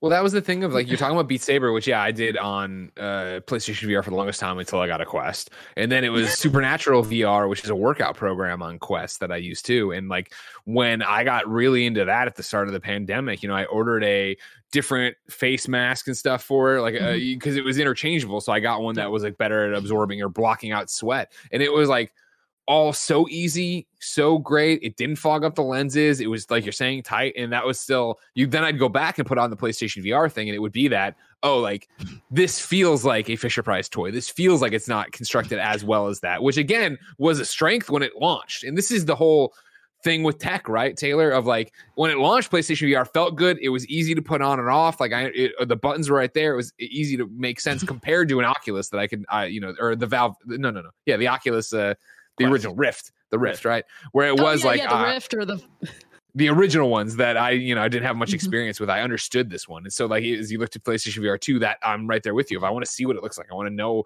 single cable's fine. Yes, no path pass through box, right? No pass through box uh, that also doesn't do HDR. Remember that was a big deal when it was like, mm. cool, oh. here's the PlayStation 4 Pro, awesome. By the way, uh, if you use the PlayStation VR, you don't get the benefits of the Pro. Like, what the fuck? Well, then I'm never going to plug in the PlayStation VR. Can we talk about eye tracking? Because that sounds dope as hell. Like, Taylor, one, yes. are there yes, already we, we headsets out there that use eye tracking? And then also, like, where are you at the eye tracking in PSVR? And what is eye yeah, tracking so if people it, don't know? oh, yeah. All right. So, first off, we could talk about that. Uh, yeah. So, first off, let's just talk about the eye tracking. So, the eye tracking, if you look at the chart that is in the feature I wrote, uh, eye tracking is just like a PSVR 2 exclusive thing. Uh, to my knowledge, there aren't any other VR headsets that I know. Like I know the Valve Index doesn't do it. So like there, or if there's like another headset that does it, that's not even for gaming, maybe that's that exists. But also, who buys a VR headset if they're not just gaming? I, mean, I guess maybe for like experiences or yeah, for the, the popular headsets. for the metaverse, I, mean, I got to get in there and go shopping in Walmart. I don't want to talk about metaverse. I don't want to talk about that. But, but yeah, so with eye tra- so, so with the eye tracking, it detects like the motion of your eyes. So you know you could look at like let's say you're just looking at uh in, in a different direction from whatever your character's looking at, then it'll it'll track that moment. It'll track your movement from whatever it is you're looking at. So it it, it also and like looking at just like the the features that it can allow, just like you know adding an additional input for how your eyes are kind of moving inside the headset. I think that adds a lot more immersion immersion than what we've seen in other VR headsets to date. Because like you know, I, don't know if any of you have played like games like uh like Resident Evil 4 VR or things like that. So like you know, I think it would have been cool to have something like that for for in this instance. But obviously, Quest 2 doesn't have it. So with the with the eye tracking, it'll add a lot more immersion and it can allow for a lot more of like expression and realism and you know, I, I, I wish that we kind of got more of like a demo of how the eye tracking will work, like maybe from Call of the Mountain if they had showed that off. But I think with how the what what it is supposed to do and how it and how it fits with PlayStation's kind of like overall tech focus with the haptics, the adaptive triggers, the fact that you know the the headset has this really good resolution and all that stuff. I feel like I feel Sony's. Pl- I don't know. Like I, I, think about this feature in particular. Like, gosh, I'm glad you brought this up, Leslie, because I, I, think about this. I was like, is Sony really all in on VR? I hope they are because this eye tracking. It sounds good, right? It sounds really cool, and it sounds uh, forward thinking. And it, I I struggle mm-hmm. a little bit to like see what the application is going to be in act in the actual games. I'm I'm sure like they could they already have ideas for it, especially since they have like first party games in, in, in the process for PSVR two. Knowing Sony, they're gonna find ways to use it no matter what. Um, but I, I, think it, I think it sounds dope as hell. What's up, Greg? It is dope as hell. It is awesome. I do think it, it is again them pushing this forward, doing something different. You know, what I mean, like let's actually commit to it. Uh, Taylor, you mentioned, of course, your chart from IGN.com, where we should go look at it, uh, and how yeah, the pixels per eye when you compare PSVR two, PSVR, Oculus Quest two, and the Valve Index, PlayStation VR two has the most pixels per eye and stuff. But for eye tracking, what I think will be interesting about it, Bless, is mm-hmm. if people are using it in their games and know it's there, which you assume PlayStation first party would be, then characters are going to comment on what you're seeing or what you're doing. But then also, I would imagine it's going to be similar to what we saw with Horizon Zero Dawn, if you remember. Because remember, after Horizon Zero oh. Dawn came out, they did a whole tech presentation of when you turn Aloy and the Kona vision goes like this, it realizes you're turning and starts populating all that data. But behind you, it wasn't there. That way they could focus it all there. And that's how you were getting such dense, crazy worlds, right? I don't think that it is by coincidence that Guerrilla and granted Firesprite are working on this Horizon game and they're talking about stuff like that. Because I would imagine as it starts tracking my eye to see where I'm going, it's going to move detail that way and spin it from the mm. side so we get more detailed words. That's what I'm guessing would be happening. Yeah. At least from the tech they've already used. What's interesting too is that the PlayStation blog had noted that um, that it can interact more, like the eye tracking will allow players to interact more intuitively uh, in new and lifelike ways and heightened emotional response. So I I would love to mm. see a story driven kind of narrative VR game that sure. that really fully takes advantage of this eye tracking because I feel like if they can execute a game that offers this type of emotional realism that you couldn't necessarily get from a Quest 2 or, or heck, even from a, a, just like a, a normal traditional conservative console experience, that is pretty like honestly like i would love to see a, a, game like that being shown and getting you know award nominations at the game awards or something. I think i i, I think that there's uh, and also too i don't know why i keep thinking about the metaverse just reading that but just like the high well i was i was i was gonna bring up like metaverse type stuff right? Because like there is there are apps like vr chat and other social apps that people use in vr yeah. where it is like hey i'm hanging out with my friends right? Or hey we, me and my friends are, have on a bunch of different Fortnite skins essentially. And we're hanging out and talking to each other. Now I can easily see like eye tracking becoming a factor there, where it is, hey, no, eye tracking is a thing that we can use to actually like give your character a bit more character, right? And now you're you're like whoever you're playing with, your co-op partner can see that like you're staring at them or you're looking elsewhere, and you can actually have like interaction. But then there are also games like Barrett was just showing on, on the video before your eyes, which uses things. Uh, I don't. I've, Jana can explain it better because she actually loves this game. But I believe you play this by blinking. Right? Yeah, you blink. Yeah, yeah. Yeah. Ooh. And so like yeah. I mean you can you I, do stuff like that as well. Which and I think of something like you know, like uh, again, I'm giving you a bad, not a great example, but uh, like something like LA Noire. Remember how you know, that was all about reading oh, facial expressions and seeing yes. stuff. What do you do if a game's analyzing you that way, right? And it is like you're trying to piece together what's going on, but you're looking around the room, like, why are you looking over there? Look at me. You know what I mean? Like I even think of something as silly as like you know, uh, stuff from the Dark Pictures anthology, right? Where it is so yeah. much of like, oh, interesting. Why'd you pick that? Like, if it was what you're being pulled to in a room as soon as you walk in, like I noticed you looked at the butterfly or whatever. There's interesting oh, applications there from a narrative thing that, again, I think would give you the reason to pick up the PlayStation VR 2 and play stuff. It is an experience you can't. That's where I'm like, you've taken it too far.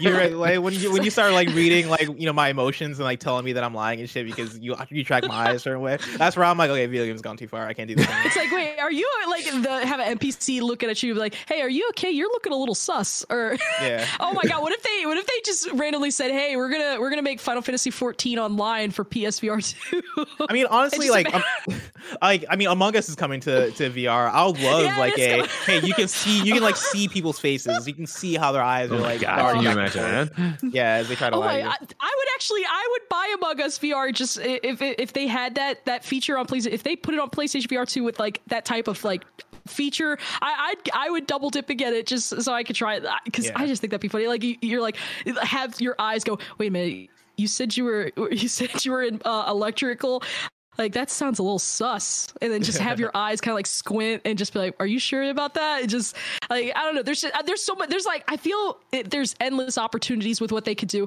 I think that they could definitely add more narrative driven vr games using this feature especially with like choices or just like emotional weight. Like wouldn't that be wild? Like if if they had like the i know this will probably be like a long shoot but i'm just thinking about the last of us. Like imagine like just having like a last of us game where they like sh- you're just like crying and just like all this other stuff and it like it reads and just like you know inputs that. It's just i don't know. I just I, th- I feel like there's so many endless opportunities. I feel like there's a this is like a whole conversation on its own front but i feel with what it promises what it can deliver and thinking about the potential that developers could have because this hasn't really been done. The only other headset that might do it is there's rumors that Valve is working on its own standalone VR headset. We don't know if it's when it's coming out, all that stuff. We don't know what features it has, but there's rumored to have eye tracking. If that has eye tracking, then that would, you know, but again, like this hasn't been done. The Quest 2 does not have this. So I, this kind of feature definitely would put you know Sony as like a trailblazer on the VR space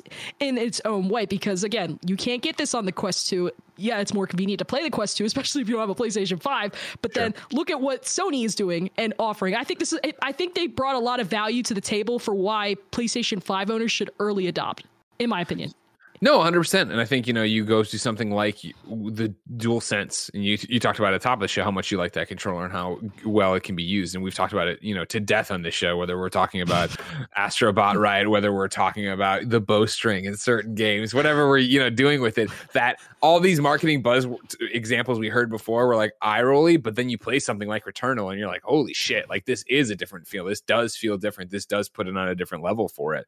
And mm-hmm. so if you're able to go with PlayStation VR too and be like, yep, it is not wireless, but you're getting this visual fidelity that you're not getting from the other ones. You're, you know, the new controllers are the same haptics as the dual sense. So you're having all these different experiences from it. You start really building out, I think, to what people want from it, which is a, its own library. If it's backwards compatible, great, but its own library that then has its, you know, support that is there for them, that they're out there. You know, Matt D wrote into patreon.com slash kind of funny games and said, for me to realistically consider purchasing PlayStation VR 2, I'd like to see a healthy release calendar, not just a series of launch titles, titles but games uh, to expect over the coming years to give me confidence the platform won't be an afterthought again, if they're able to come in and have something different, whether it's eye tracking, and then it is that they're able to announce, hey, here are all these third parties that are, you know, imagine what, you know, a publisher like Annapurna, if they're going to go talk to their developers, then be like, hey, this eye tracking is really cool. What narrative things could you tell? PlayStation's giving money away for this uh, ideas and games. Where can we go from that?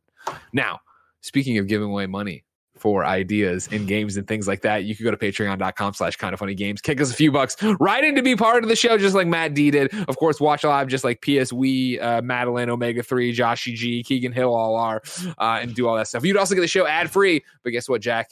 You're not listening on patreon.com slash kind of funny games. So Let's hear from our sponsors. Kick off 2022 with a better checking account with no monthly fees, no overdraft fees, no foreign transaction fees, and no service fees. Get all that and then some with Chime, an award winning app and debit card. They've also got over 60,000 fee free in network ATMs all over the place, like at most Walgreens, 7 Elevens, or CVS's. You can access your money when you need it, where you need it. Make sure you make the first good decision of the new year and join over 10 million people using Chime. Sign up takes only two minutes and doesn't affect your credit score. Get started at chime.com slash kfgames. That's chime.com slash kfgames. Banking services provided by and debit card issued by Bancorp Bank or Stride Bank NA members, FDIC. Get fee-free transactions at a Money Pass ATM in a 7-Eleven location and at any Allpoint or Visa Plus Alliance ATM. ATM. Otherwise, out of network ATM withdrawal fees may apply. Sometimes pay anyone instant transfers can be delayed. The recipient must use a valid debit card or be a Chime member to claim funds. Relationships aren't perfect, and Me Undies is celebrating our imperfectly perfect matches with their new Valentine's Day collection. I don't have to read the ad anymore. I can just tell you I'm wearing Me Undies, ladies and gentlemen. Always have been, always will. You know, not always, I guess. But what happened is I had a bunch of underwear I didn't like that much, and then I tried a couple pairs of Me Undies, and I was like, these are amazing. And I ordered a whole bunch of Me Undies, and now it's all I wear. And I am due for more. Maybe I'll do it here. Back to the ad. Gifting underwear for Valentine's Day? Wow, real groundbreaking. Express your one of a kind relationship when you match your bottom half to your better half in fun limited edition prints. And if you're single, don't worry, you can mingle in matching pairs with your friends or even get dog hoodies and buddy bands to match your four legged pal. MeUndies has a great offer for our listeners. For a limited time only, get 25% off your first order of matching pairs for Valentine's Day. And as a first time purchaser, you can also get 15% off in free shipping right now to your door. To get 25% off matching pairs, 15% off your first order, free shipping, and a 100% satisfaction guarantee, go to meundies.com slash kinda funny. That's meundies.com slash kinda funny. Guess what I use all the time, ladies and gentlemen?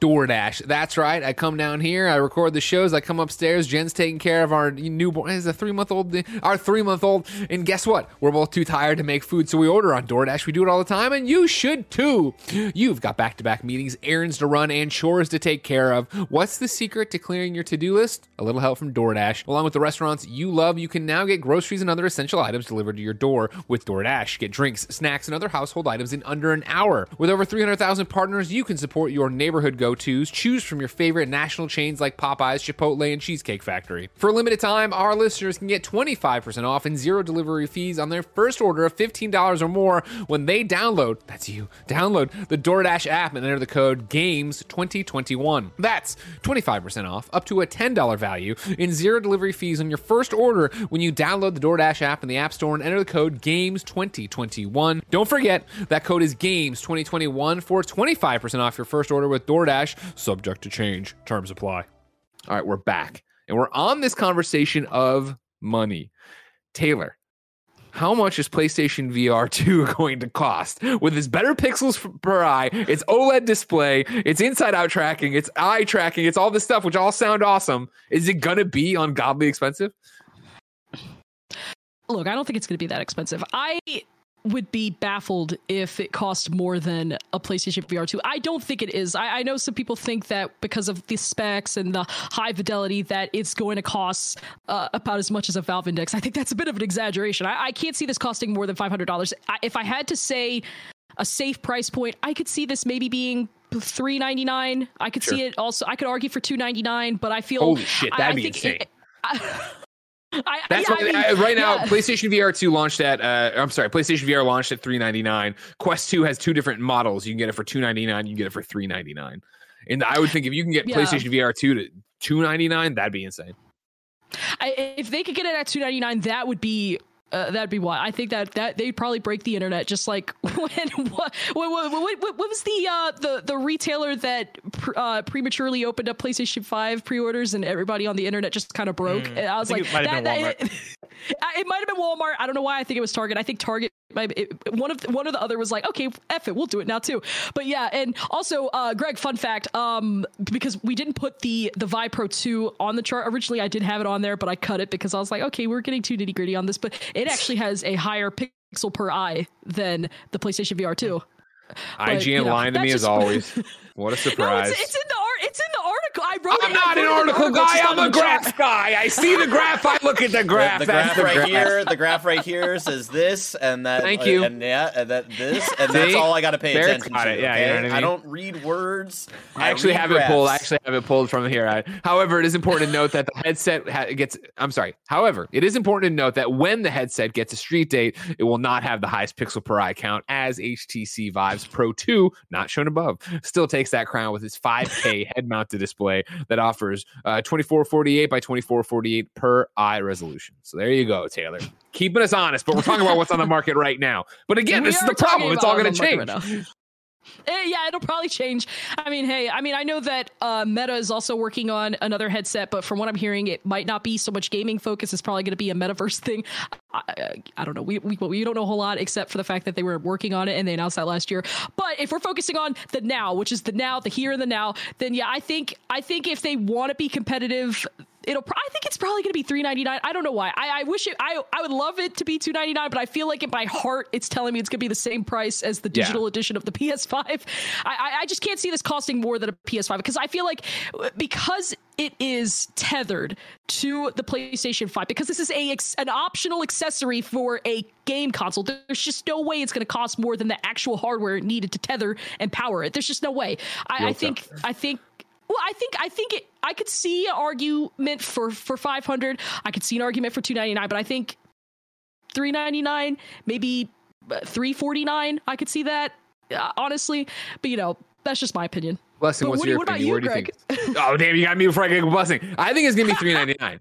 I think you come in there and you try to hit what you did with PlayStation VR beforehand because you've shown that people who believe in it or at least want to believe in it will pay for that. And again, that's already been a test for then you know the hardcore PlayStation audience that you assume are the people with PlayStation 5s that would be the ones who would go out and do this.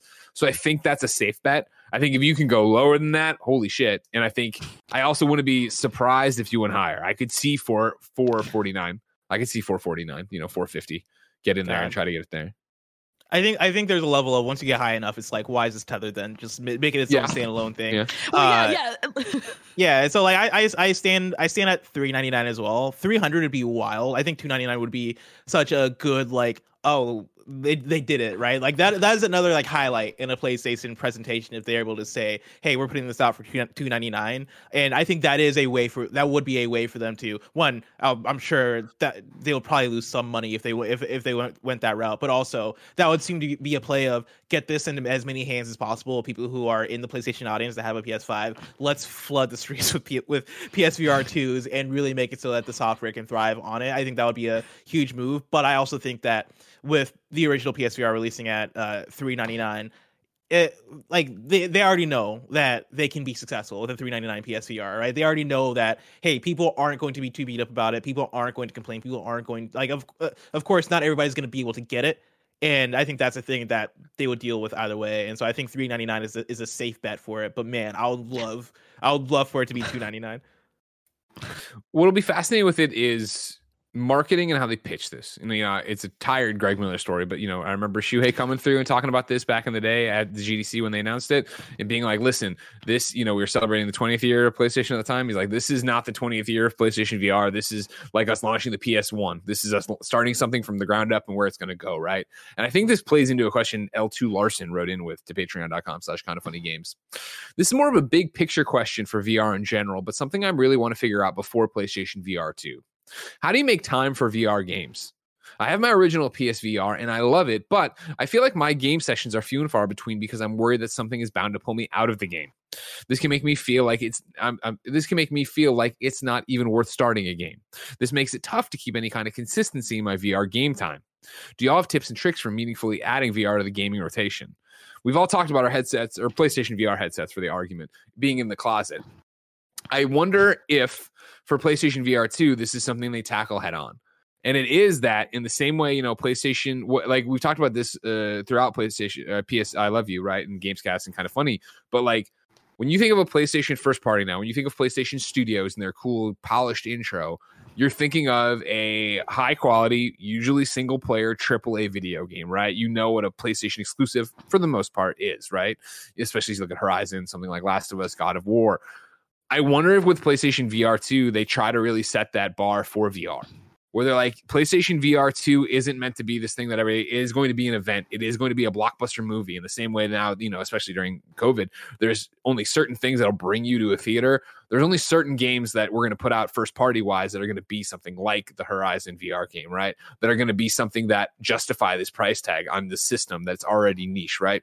You have to start spinning the story to some direction of, this is you're going to have your third parties, you're going to have the back catalog, you're going to have plenty of games to play if you just want an experience. But when we're talking about what PlayStation VR 2 is going to be defined as, it's going to be defined by these from the ground up PlayStation experiences with the eye tracking and these visuals that you can't get anywhere else. Yeah, I think they're. I think they're really gonna have to push it as like a hey, like this is PSVR two almost feels like the the PS2 to, the, to like the PS1 of PSVR one, where it is like hey, here like here are the better looking games. Here are here's us putting even more support behind it. I I think there has to be a Spider-Man game for it, uh, and yeah. figuring that out is probably gonna be difficult in terms of how do you make a Spider-Man game that doesn't make people throw up and like get nauseous. you know, it might have to be a I mean, sounds like a bad idea, but like it might have to be a Peter Parker game or like some other form of like, all right, how can we make a game that we can put Spider-Man in the title, but isn't necessarily you swinging from the streets of New York? Maybe it is almost like a Telltale Batman game where it is like it's Spider-Man, but it's more of the narrative aspects of it or something along those lines. Uh, but I think you have to do that, right? I think you have to, you, you might have to figure out how to do a God of War. You might have to figure out how to how to translate these things, and I also think you have to take studios that are, I think, in the in between of like all right, what are the studios and PlayStation studios that are that are, you know, out there out, out there putting out console games, but aren't necessarily like the Ghost of Tsushima's and the God of Wars and all those things, right? Like, what is uh Pixelopus up to? Because we know it's them definitely for making, them, yeah, yeah, for making smaller titles. uh, we've talked about this before, but I think Concrete Genie had a VR mode. Correct me if I'm wrong. It did, yeah, yeah. Okay, so like. Too so I, I think you can expect expect stuff from them possibly in VR. I think even Media Molecule is on the table in terms of all right, you guys sure. did Dreams, you guys put it out, it was, it was good, but like, hey, your games are might be better suited for this, or like you know, as PlayStation, we want to continue to push like the bigger and the biggest and the boldest games in our first party, and we think you guys might actually be able to do that for VR as opposed to just regular uh uh like PS5 standard console console games.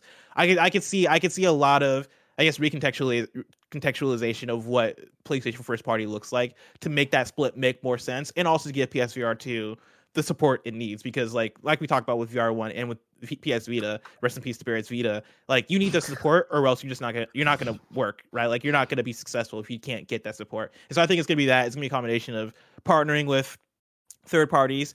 Um, I'm sure like out of one of the third parties, maybe some of them between like the the ones that have been announced with Jade Raymond Studio and Deviation and Firewalk. I wouldn't be surprised if one or multiple of those, or if there's ones that we don't even know about that are working on first party PlayStation Studios PSVR games. I think there are a lot of options on the table. And remember too that at the presentation they said 17 PlayStation first parties are working on it, and they put up a bunch of logos from Bend, Bluepoint, Firesprite, uh, Guerrilla, Housemarque, Insomniac, uh, London, Media Molecule, Naughty Dog, uh, Nixxes better be Avengers, Pixelopus, Polyphony, right? Uh, San Diego, Santa Monica, Sucker Punch, and then one very tiny one I can't read. And I'm sure there's gonna be a lot of modes too. I I, I think that's a, a oh for sure. that we got yeah. Resident Evil Seven VR. I think I think you're gonna see Ghost way of Tsushima. You're gonna get you're gonna or Ghost of Tsushima. You're gonna get a dual mode, right? Like you're gonna get that yeah. as Jin. I got I could see a VR mode coming to the next Gran Turismo game as well. yeah. Know? Oh, for sure, for sure, yeah. for sure. It's very exciting time. Very exciting mm-hmm. to see what this is going to be all about.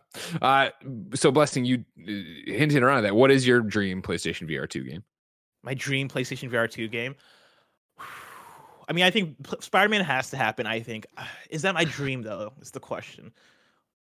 If anybody oh, could man. do it and not make you sick, it's Insomniac. You know what I mean? Like if they they know Spider Man, they understand this. And it, keep in mind, Insomniac did so much VR stuff before they were bought by PlayStation and, and you know made into a, a first party studio. So if that team is working on a Spider Man VR game, I bet that would sing. Yeah, I think my actual dream VR game would be for um, Team Asobi, uh, who did who did Astrobot, to do take like another 3D platformer character and make it VR, um, like similar to the Astrobot games, like either or make yeah. an Astrobot Rescue Mission too. That's on, on the table to you, but it could be cool to see like okay what does ratchet look like in vr but it, in like a astrobot kind of way right or what does i don't know Jak and Daxter or like a sly cooper right some 3d yeah. platformer that people are missing um, that people want a revival of. What does that look like in PSVR uh, through Team Asobi? I think that could be really cool. Taylor, what about you? Hmm. Kind of want a sequel to Firewall Zero Hour. I've, oh my you know, god, yes! Such a good game, such a good game with the with the with the aim controller. Oh, good lord! Yeah, just yeah, yeah it just I, when I just it I, arguably like when it was free that one year, like that one month. Uh, what was it like last year or something? I was like, I was like, okay, y'all, you gotta go get this now. And, like, even if you don't have a PSVR, yeah, I mean, just I, it's great. Like you know, because I I think about um I think about what the the adaptive triggers and stuff can do and how that's going to be in the sense controllers. I think about the the fact that the you know that there's just it's it's a VR game, I think about I don't know. I, I'm just excited to see because I like playing first person shooters with a dual sense control. I think it, it just feels great. It just yeah. the, the, haptics, the adaptive triggers. Good lord, it just it's just wonderful. So so then you put that in in a VR in a VR aspect, and then they say yeah, the sense controllers are going to have that, and then you have all this other cool stuff that the PlayStation VR 2 is going to have. I was like, okay, give us a give us a, a, a shooter that has it. Give us a Killzone game that maybe has it. But you know, Firewall probably makes more sense just because you know everyone's like, oh yeah, I love the first Firewall game, and then of course you'll probably have people that if they think of a Killzone VR game, they're probably like, maybe, maybe that'll work. But I think Firewall would probably be safer. But I want a sequel to Firewall. I think it was a great Firewall game. was great. Yeah, just so good. It, Go Definitely, yeah, it, I, exactly. If if this is backwards compatible, I hope a whole bunch of people go back to that because that was such a fun time. Me and Kevin loved playing that. Uh, I asked you guys what you thought on Patreon.com/slash Kind of Funny Games. Joe Martin says an open world Star Wars Jedi RPG. God damn. Hey, reach, reach for the stars. Whoa. Reach for the stars yeah. if you call your name on the clouds. John Drake's over there signing all these Disney deals. He may be getting going. Big. I mean, that's a lot for even outside of VR. So yeah. yeah. uh, you know, I, big. It's... I of course tossed out Iron Man uh, VR getting some kind of update or whatever, or whatever, because I think Iron Man VR has a lot of fun mechanics to it. I really did like Iron Man VR, despite all of its load times and stuff like that. Uh, but I would love a I, to go even further, go to a different track. I would love a Ghostbusters first person VR game. You know what I mean? Mm-hmm. Using the PKE meter, using um, a neutrino wand. Like we saw it in Dreams for that shooting gallery. I didn't even bother oh. busting out my PlayStation VR or, or, my PlayStation VR for it. I just played it with a dual sense on my couch at a TV. But a whole blown uh, Ghostbusters investigation game could be a lot of fun. You know, it's only been like probably a year and a half since I had out my PSVR last, and this conversation has made me nostalgic for my totally, PlayStation right? VR. like I went, I as we've been talking, right? I've been looking up like best 2021 PSVR games. Not many articles out there because turns out not many PSVR games released in 2021. but uh, the most high profile one I could find was specifically it's an article on Eurogamer titled Ian's top 10 PSVR games in 2021. Good job, That's, Ian. Thank you, yeah, Ian, Ian Higton. Ian Higton over there uh, is doing the Lord's work and like the the latter half of the games is like uh, it's Neko Atsume VR Kitty Collector, stuff of that echelon. My but there Michael was a game uh, helped uh, helped with that ranking. Yeah, it sounds like yeah. I'm dude. I'm this Ian and Michael Heim would probably get along really well. But there's also um, Fracked, which I heard about um last year, which I believe was like a team based uh first person shooter. I might be I might I might be butchering that. I'm like I'm clicking in the video right now actually so I can make sure. But I remember watching something for this game like a trailer and being like that looks pretty cool. I should try that out and never trying it out. And now after you mentioned after you mentioned Taylor, uh, Fire, Firewall Zero Hour, I'm like, fuck, maybe I bust out the PSVR and play this frack game and see what it's about. I hope you do. oh, not, if I was a betting man, I would say you won't, but I hope you do. yeah, I'm, I'm watching it right now. The first person shooter looks really cool. Yeah, but you know what was the weirdest game I probably played for the PlayStation VR? Oh, Doom VFR. Oh my gosh. Oh, I would love for them to. Oh, I'd love to play that again, but I'm not. I like. I mean, I think Doom Three came out last gonna, year, right? For VR, for PS, PSVR. It, I th- did. I think it maybe it came out longer uh, ago. I don't know but you know, I just like if I'm gonna play Doom VFR, I'm gonna play it on my PC. I'm not like through my Quest 2. I am not ripping out the the PlayStation VR 2 or the PlayStation VR for that. But yeah, w- the weirdest game I think that I've probably ever played on the original PlayStation VR was this game called Konrad the Kitten, and it was the the strangest thing. So you, it was it was a pet simulator in VR, and you had to uh, it was you you had like a PlayStation Move controller, and then they would encourage you to put it like on a plushy animal so that you were actually you know petting the cat and stuff. It was the weirdest thing, but I, thought it was like if you just look up video or images, eh, you'll see what I'm talking about. It was the strangest game, but it was kind of oddly satisfying. Like I, I don't know, this was like around my time where I was like kind of on a Nintendogs obsession, and I was like, man, would it be cool if we got like Nintendogs? Nintendogs. Yes, like I was like, man, wouldn't it be just so cool if we had like Nintendogs but in VR? And I was like, okay, Konrad the Kitten's close enough. I mean, it was still weird and there wasn't a whole lot to do, but I was like, this is fun. This is great. I, I so, do have good news. I do have good news. Fracked is uh, on sale right now. Uh, if you have PS Plus, you can get it for twenty dollars and ninety nine cents as opposed to thirty bucks.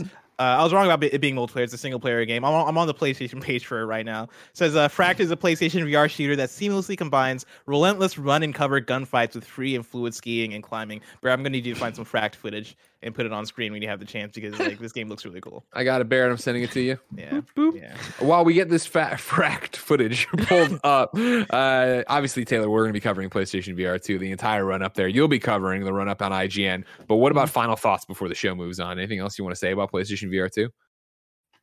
I'm I'm excited. I'm glad that Sony is giving it another shake. I I I just hope that with everything that they have announced with everything that they have shown us so far with this with this headset that they are fully in on VR because I feel like again those first like first 2 years it was great. Loved it. Loved it when I when I when it just like there was so much promise and then it just kind of fell on the wayside. I don't know if it was just because of I don't know what it was, but I, I just think that with what Sony has been, I wouldn't say hype it up, but just like being transparent of like, hey, here's what this is gonna do. I was like, wow, this sounds exciting, and it makes me really excited for for gaming. It makes me excited because I feel, uh, you know, I, I like healthy competition, and like as much as I oh, love yeah. the Quest 2, you know, I would love for console VR gaming to come back on the spot. You know, I I think it's quite clear that Sony is the only one that's taking a serious direction in terms of console VR ex- like experience. I I you know I loved what Horizon Call of the Mountain had to show off. I know a lot of people didn't think it looked all that great, but I was also like, okay, but it's you know like VR, like you can't compare like VR to like a, a game. Like it's it's it's like biting into what Apple and complaining that it's an orange. It's kind of unfair to just make like complain about something like that. Also, the game's in development, so obviously it's probably gonna look a little bit better. But yeah, so in conclusion. I am so excited. I can't wait to cover this some more. I hope I get to review it. Uh, I don't know who handles who's going to handle the reviews. I, I think Bo, Stapleton. my manager, is. I, I think I, I told Dan I was like, yeah, Dan, I want to, I want to, uh, Bo, Dan, uh, if you're watching this, uh, just know, like I've told, I've told you this on Slack, but I want to review the PlayStation VR 2. You know, just uh, my uh, put my name on a list somewhere. I don't know. I, it wasn't on the reviews tracker or something. So yes, I want to review it, but I'm excited. Well, thank you for coming to talk about it. Obviously, you're not getting thrown off. You're doing the rest of the show with us, but I wanted to put a pin in that. Uh, Bless, was there anything else you want to say about PlayStation VR 2 for this episode before we talk about on 900 other episodes? I don't, I don't think it's coming out this year still. That's where I'm at. That's where I'm at. So maybe you were asking me like, oh, does this change anything? Does this change? I think the one thing it changes is that like I think they think that it's coming out this year. I think they might be confident confident in it. I'm not. so if it comes out this year, I'm not gonna say I'm gonna eat my shoe or anything because it could happen, but like I, I just don't believe it. I don't I don't buy it. But I'm excited for it. It looks really cool, or it sounds really cool, I should say. Uh, and I hope they make some good games for it. Barrett Can we play Frack. Me and the gang going to Walmart in 2020, 2050. and get, hey, this is, uh, shout out, shouts out to Code Lyoko. I used to love Code Lyoko back in the day. Yeah, Greg that was such a that. good show. Oh I man, we used no. to watch it after school. I was hyped. Hell yeah, great. That was the after school special, Code Lyoko. Blessing, give me some PlayStation updates. Uh, so speaking of things that we talked about, a little bit last week, last week we talked about predictions for 2022, and I think one of the questions that Greg asked us was like, how hype are we for 2022? Is it going to be an exciting year for PlayStation? Is it going to be a thumbs up? Is it going to be an A plus? What is the what does the year look like? Uh, and to that, with some recent discoverings, it looks like 2022 might just be even bigger for PlayStation than we think might a strong might here. Uh, i'm pulling from tom ivan at video games chronicle who writes an article titled the last of us ps5 remake is nearly finished and could release in 2022 it is claimed the article reads A PlayStation 5 remake of the original The Last of Us game is nearing completion and could be released in the second half of 2022. That's according to industry insider Tom Henderson, whose claims match information VGC has received via our own sources. Quote, heard from multiple people now that The Last of Us remake is nearly finished and could release during the latter half of 2022, Henderson tweeted. While the project has not officially been announced by Sony, Bloomberg reported last April that a remake of the 2013 PS3 game was in the works for PS5. The remakes development is reportedly being led by series creator Naughty Dog, which is said to have taken charge of the project following the completion of The Last of Us Part 2, which was released in June 2020. Greg Miller, can you believe it? I can. I mean, you know, we talked about it before, and I've said it before that I think you know that they would be uh, remiss not to take 2022 into 2023 and make it like the last the year of Last of Us. Right? This HBO show we assume is dropping this fall, this October seems to be the rumor. Uh, you have that that's going to bring so many new people to the franchise. Why wouldn't you double down on that and not only release this remake you've been talking about? Because uh, this, uh, yeah, they talk about over there, right? Of like uh, or this isn't the one that talks about it. Sorry. Uh, there's this, and then Tom's uh, uh, uh, tweets went on to talk about the fact that he's also heard that you know the Last of Us Part Two director's cut and factions or whatever they're calling multiplayer is also happening. He doesn't know though if it's going to be this year kind of thing. If you have all that bopping around, I would say you have these different beats of it. Where if you can meet the HBO show with the remake to have it be like, hey, here's this game that's getting you assume nines and tens again that is out on the PlayStation 5 that you assume hopefully you might be able to have an easier time getting. Probably can't, but that's you just want all of this energy and fervor around The Last of Us. And so it'd be awesome to see them double down to do this. I do think if this is happening, you there is no fucking chance you're getting God of War Ragnarok this year, which we I've uh, we've all been saying. I mean, it's by no stretch of the imagination. Just believe, sometime. Greg. Just believe. Have faith, hey, Greg. Hey, for the record, this isn't me saying this is ironclad. Much like, much like I did not say it was ironclad that PlayStation was giving up on PlayStation VR. A lot of people on Tuesday night wanted to throw that in my face. I'm like, that's not exactly what I said. I just said I, I could see it happening because of COVID and everything People else. taking your words out of context on the internet? Never heard no, of it, Greg. Impossible, impossible. You know what I mean? Yeah, uh, I was, but yeah, sorry. Go ahead. I was gonna say this. I was, I was gonna say a similar thing of like God of War Ragnarok and Last of Us content this fall seems like a huge like like how does that happen right? Like I like if you told me right now that PlayStation is gonna have Horizon next month and then God of War and Ragnarok or God of War Ragnarok and Last of Us this fall, I'd be like, you're crazy, you're a crazy person.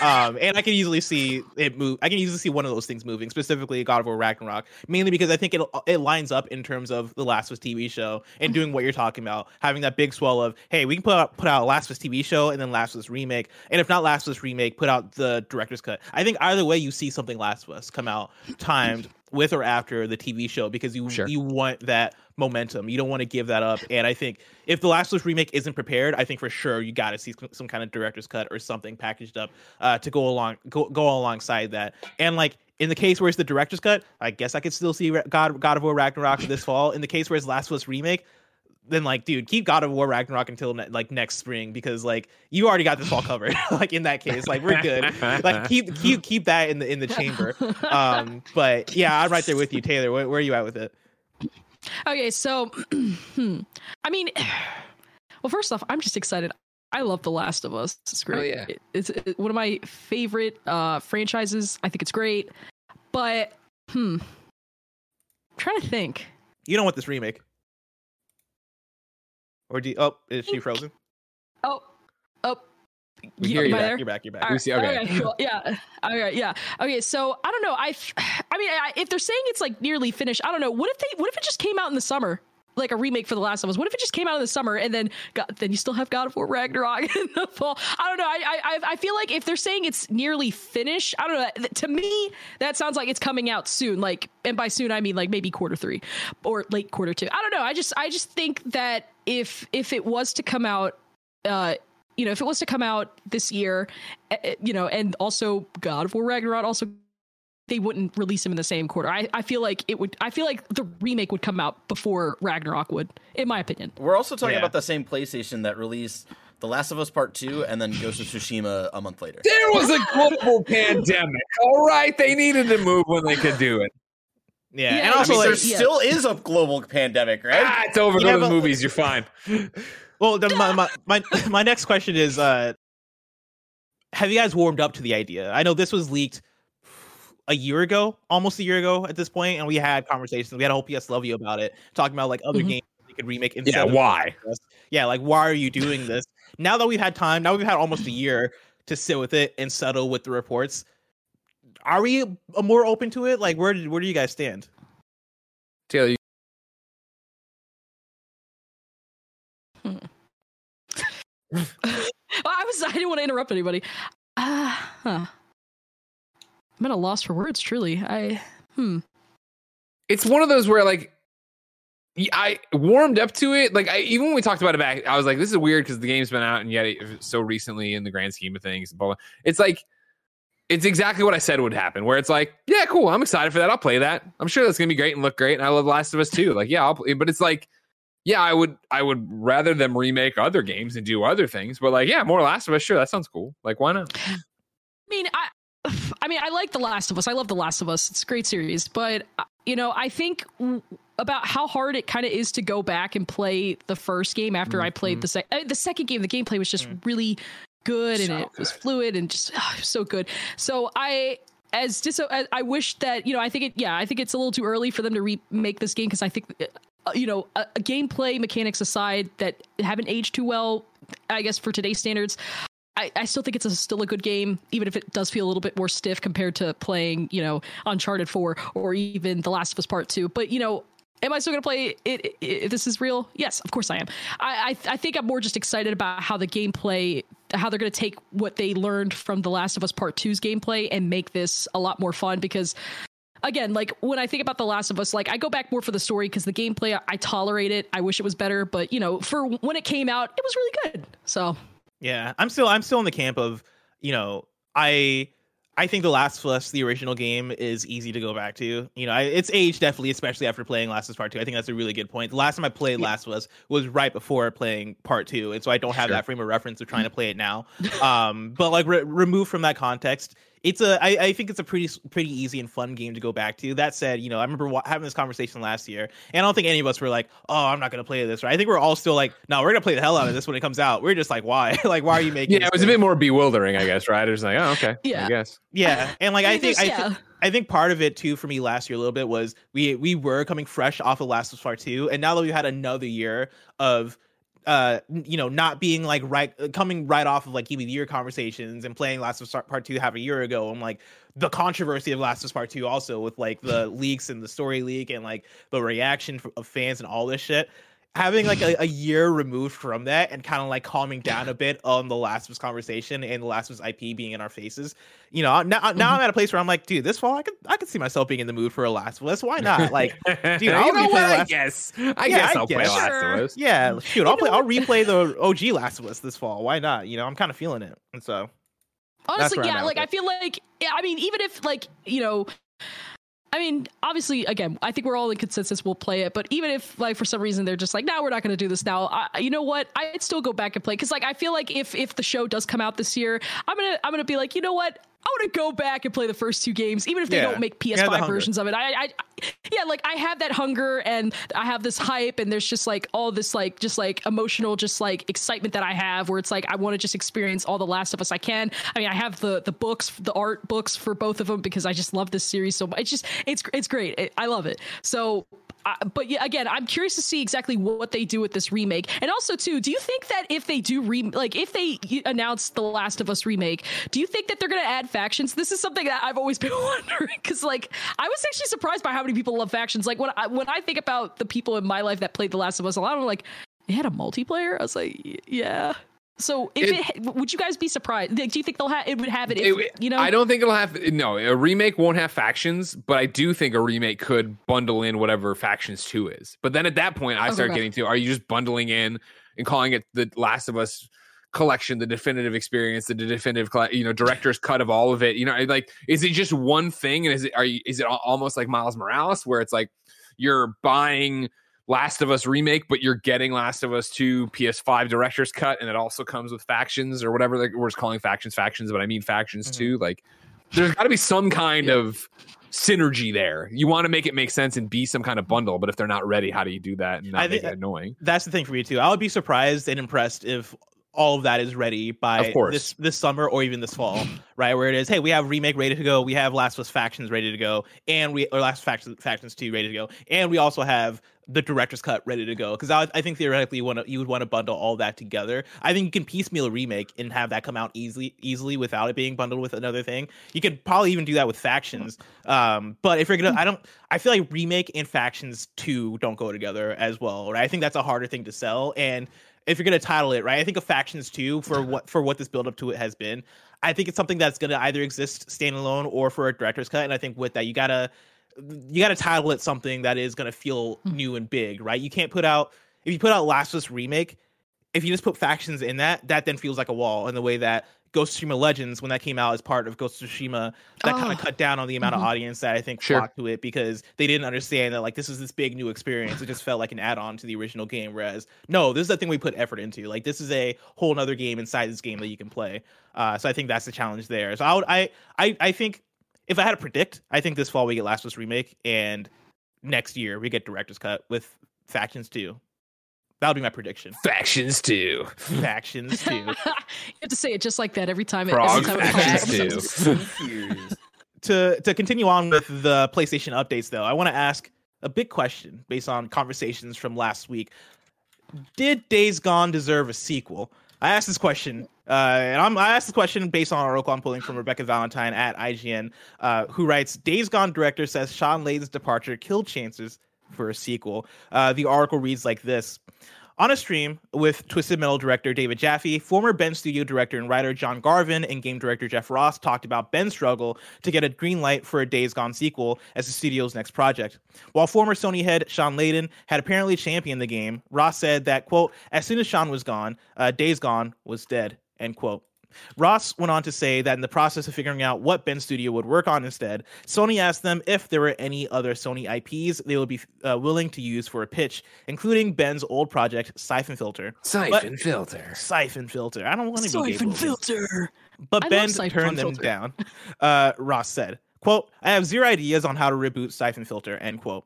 With neither Syphon Filter nor Days Gone 2 on the table, Ross added that the team also had pitched uh, an open world Resistance game, with Bend having worked on Resistance Retribution back in 2009. However, with 2011's Resistance 3 largely a commercial failure, Sony didn't seem interested in a new Resistance title either. Ross and Garvin's interview with David Jaffe uh, follows a tweet from Ross earlier this week about how Days Gone likely sold about as well as Ghost, Ghost of Tsushima, but was treated by Sony management as a disappointment. Uh, and like I, I, I, I listened to your games daily, Greg, where you kind of yeah. went on like the whole like presentation of like this is why or this is this is this is why possibly why this is possibly why Days Gone eight million sold does not equate to Ghost Tsushima's uh, eight million sold, which I th- I think you made a very salient and good point there. Um, but with that, I want to pivot. Well, then remember the next day they did this article, or I'm sorry, they did Jaffe's podcast in which Jeff revealed his sources of the eight million being uh, not tr- not trustworthy. They weren't apples apples numbers. It was yeah. a trophy yeah. tracking site and then a Steam tracking site. And so if it's trophy tracking site, that doesn't inc- that includes if you bought it but you, somebody else plays it on your unit. If somebody rented the game, mm-hmm. if it was PlayStation Plus, it was like eight million yeah. users had used it, but not that. So it didn't. It actually didn't work out. And Jeff Grubb had I want to say like 5.7 million is what he had ever heard uh, from mm-hmm. PlayStation itself, but that's me pulling a Jeff Grubb thing out there. So I'm yeah. sorry, Blessing. What was your question? but also, I mean, to piggyback off of that, right? I think I, I stand by as well. I think there's a lot of reasons yeah. why, and I guess this filters into the question, right? Uh, funnels into the question. There, I think there are a lot of reasons why you wouldn't greenlight a Days Gone 2, even beyond that. But uh, that brings me to the question of does Days Gone 2 or did Days Gone 2 deserve a sequel?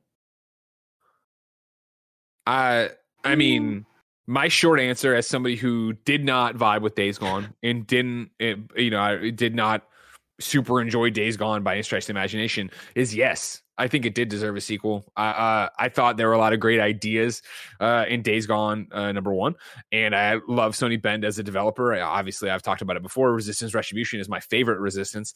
Uh, I loved their Syphon Filter games. Um, I dug Uncharted Golden Abyss from them, and I think that Days Gone just cooked in the hopper a bit too long. I think it was way too long of a game. I think that the story was a bit. Uh, characters were not played not they performances weren't bad. They weren't written believably. I didn't like it there's a whole bunch of little things that i think that they could take the feedback they got and actually hone days gone 2 into something great. Because you'll never hear me say the world wasn't pretty. You'll never say me uh, say that like it wasn't fun to take on a horde. They just introduced the horde at like hour 40 of the game. Like introduce that way earlier. Let's get to the fun stuff earlier. Let's get more of the breakout stuff going. I think days gone 2 could have been something that was really fun. And Days Gone has an incredibly dedicated fan base of people who disagree with me uh, very uh, vocally about how good or bad the game was. And so I think that they could have done something awesome. And I think it could have been a franchise for PlayStation or something to iterate on. It's just like we to go back to what I had said on the other one, right? Of like in a lot of ways, the zombie fad, it, it, zombies aren't as big as they were. I don't think zombies were a fad. There's still a lot of zombie IP out there that people love, but it's not nearly the fever pitch it was in 2013 when Days Gone apparently got pitched and Walking Dead was a thing. Uh, Sons of Anarchy was also on TV and a huge fucking deal back then. And then on top of that, if you're a PlayStation, and t- I talked about it earlier, right? Of like, what is a PlayStation Studios game? You expect high quality, great narrative, you know, uh, succinct gameplay and tight. And Days Gone wasn't those things necessarily. And I think you to say that, and you're the always going to be second place if you're t- trying to be PlayStation zombie game to The Last of Us. And so why keep going? Give, but I'm sure PlayStation, you know, you talk about Shawn, uh, Jeff saying that, you know, Shawn leaving, that he was a big cheerleader. He was a big champion of him. Him leaving and it's is de- dead in the water. It's, it was an uphill battle to try to get it. So let Sony Bend go make something else. Yeah. I, no, I, think, I agree. Oh, go for it, Taylor. Oh. Go for it. Oh, okay. No, I, yeah, I was just agreeing with all like yeah i'm agreeing with greg. I wasn't i wasn't vibing with it. Uh, a lot of the things that lucy mentioned in her review shout out to lucy o'brien by the way. Lucy o'brien uh, the lion! but, and so, you know, I, I, agreed with a lot of her points, and like I wasn't vibing with it like the first like five hours. I was like, huh, this is it? I just, you know, I and maybe it was because I got spoiled by what The Last of Us offered, and I know those are two completely different games. It's not fair to compare those games I, I, to some degree, but I think with what I wanted in a zombie game at that time, I felt like The Last of Us gave us everything that we wanted to see from zombie games at that at that point in time. And then they did a really good follow up in 2020 with The Last of Us Part 2. With yeah. Days Gone, like, yes, the world looked beautiful. The hordes were great. Again, they waited too long to, to, to introduce the hordes. But I felt like, too, a lot of like the side missions and all the other stuff in the game, it just felt hollow. I just, I don't know. It felt so much like a quantity over quality and i hate when open yes. world games focus more on the quantity because it's like it doesn't matter if you have all this stuff in your open world if it all kind of looks the same and bleeds the same and there's like maybe two to three variations and like all you do is like color swap a npc or something what difference does that make i'd rather you cut half of that and give me more quality more narrative driven side missions that actually make me compelled to want to complete this game a thousand like a hundred percent. It just doesn't make sense to put a thousand side quests and but realistically there are like maybe like five it like it's like five variations of a th- like tenfold. It just seems it seems repetitive. It feels like almost like a waste of a player's time, realistically, and it just For feels sure. like a waste of game developer resources. I feel so. Oh, I mean, it, I feel like if there if they had made a sequel, I would have gave it a shot. But I just feel that Uh, with the opportunity they had in the the from when it was I don't know I wasn't there for the pitch when it happened in like 2013 but I feel like too much time had gone by and I think with whatever they wanted to accomplish it would have been great if it came out like maybe 2014 2015 it would have been great sure. but it, I think it just came I think it came out too late and I just feel that I mean yeah it sucks that they won't get another shot at it but I just feel like I don't know. I just feel like at I don't know. I just feel like with what they had, it just doesn't make me compelled to say, you know what, I really want a sequel. Yeah, I think like, for me, I, I under, yeah, I, I, think I think for me, I struggle a little bit with the question because I, I, look at it from a few different places. As as like an audience member, right? I've only played a few hours of Days Gone, and I immediately just didn't didn't vibe with it. Right? I immediately was like, ah, no, this is not this is not me. I don't think I I I, uh, uh, I enjoy this game that much. That being said. I I have that plenty of times where I'll play a game that is typically the first installment of a game, see the potential and go, oh, I can't wait for a sequel to this because the sequel is going to fix all my issues. Even something like Horizon Zero Dawn, which I did I did really like playing through that game. I there there are many moments while playing through the original original Horizon where I'm like, fuck man, I can't wait for Horizon, whatever the next game is, because like now that they have this solidified, now that they have like this template, the next thing is going to be a banger. It's in the way that so many people love Assassin's Creed 2 when that came out because Assassin's yep. Creed 1 was like the establishment, and then Assassin's Creed 2 took that and then knocked it out the park because from there it's smooth cruising of like fix the flaws and then elevate it. And I think for so many studios that is such a good opportunity to like put out a first installment of a new IP and be like, cool, here's an idea, and now here's the second one that's going to take this idea and elevate it way further into something that's going to be one of your favorite games. Uh, and so I think on that standpoint, I would love to see Days Gone, uh, or I would have loved to see Days Gone uh, get a sequel because I think there's a lot of potential there in terms of how they can fix. On the business standpoint of like why if I was Sony, I probably wouldn't uh, greenlit a Days Gone too. Is because like now, hold on a second, you're changing the question, right? It was did it deserve it? And I'm saying like for Sony Bend, a talented bunch of people, I want I think they deserved it. Uh, you're bringing the for business sure. sense in. No, I'm right there with PlayStation. Of like, yeah. no, they shouldn't have made another one. And even when Jeff did his tweets and like the Days Gone fan base was up in arms about it, I was like, come on, guys, like really, like no, like it's good. You know what I mean? Like I understand there's this passionate audience that did. There's this huge audience that owned PlayStation 4s and we're like, no, I'm not playing that.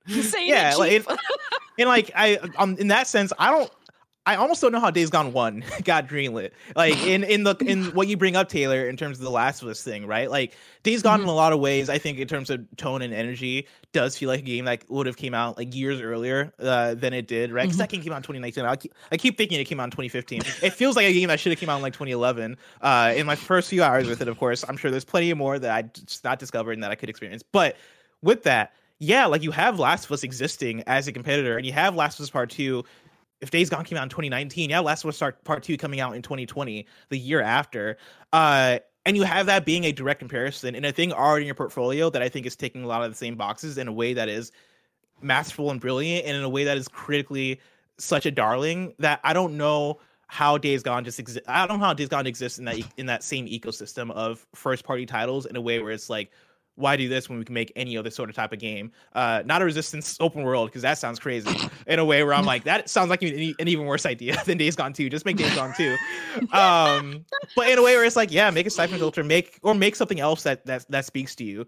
Um, I think Days Gone is like a weird. It exists in such a weird place for what it is that it's so hard for me to be like yeah, you're crazy for not greenlighting Days Gone 2. For sure. I, for sure. I think it makes a lot of sense to not do Days Gone 2 and try to pivot to something else in that sense. But yeah, to the question, does it deserve? I, you know, I personally would have liked to see a Days Gone 2. If for me, Days Gone, and to end the show, right? Yeah. Days Gone in the uh, like, oh man, I wish I could have gotten a sequel on a game I didn't really like vibe with. Is yeah. the same when I talk about the Order, where it's like, oh man, like the order was gorgeous and had a lot of cool ideas and it didn't work but it ends in a place where i'd be that would be interesting to see more of. Like i i would love to see all the feedback uh ready at dawn got and have them go make a order two. And that just didn't happen. And now you know they're gone making their vr games as well. So it's like whatever. And it's a similar situation here except that Sony Bend, of course, owned and operated by PlayStation, so that like they get to take all that feedback into whatever their next project is. And you know, John Garvin and uh, Jeff Ross are, are both gone. Uh, you know, Jeff Ross actually did uh, uh, do a follow up tweet to the Jaffe podcast saying when he mentioned the resistance open world thing that was an actually idea from Eric Jensen, who of course podcast Beyond fans will know because Eric Jensen has been listening to PlayStation shows I've made for forever, and uh, he was I forget what he was one of the directors on Days Gone, and now he's still at Sony Bend. So again, the feedback they got on this game will be uh, in their next thing, but we will have to wait yeah. and see on that.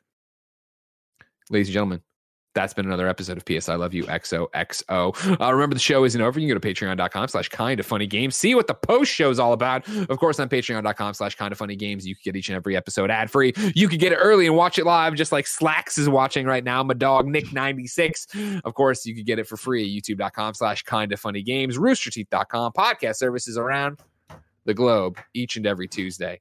Uh, Taylor, thank you so much for hanging out with us today to talk about PlayStation VR and Days Gone. Uh, where can people keep up with you? Yeah, you can just follow me on Twitter at TayNixster and yeah, or just IGN.com because I work there. It's a good website. It's a good website. Bless. Do you ever, Blessing? Did you ever work at IGN? Yeah, did you ever work like, at IGN? Uh, no, a lot of really cool people worked at IGN. A lot of cool people worked at IGN. I applied you know, I applied. Uh, they just uh, never uh, answered, and so. Oh, that's what those letters I threw away were. Oh. God damn it! I knew I shouldn't have sent it through you. Ladies and gentlemen, we have a post show to do, but until next time, it's been our pleasure to serve you.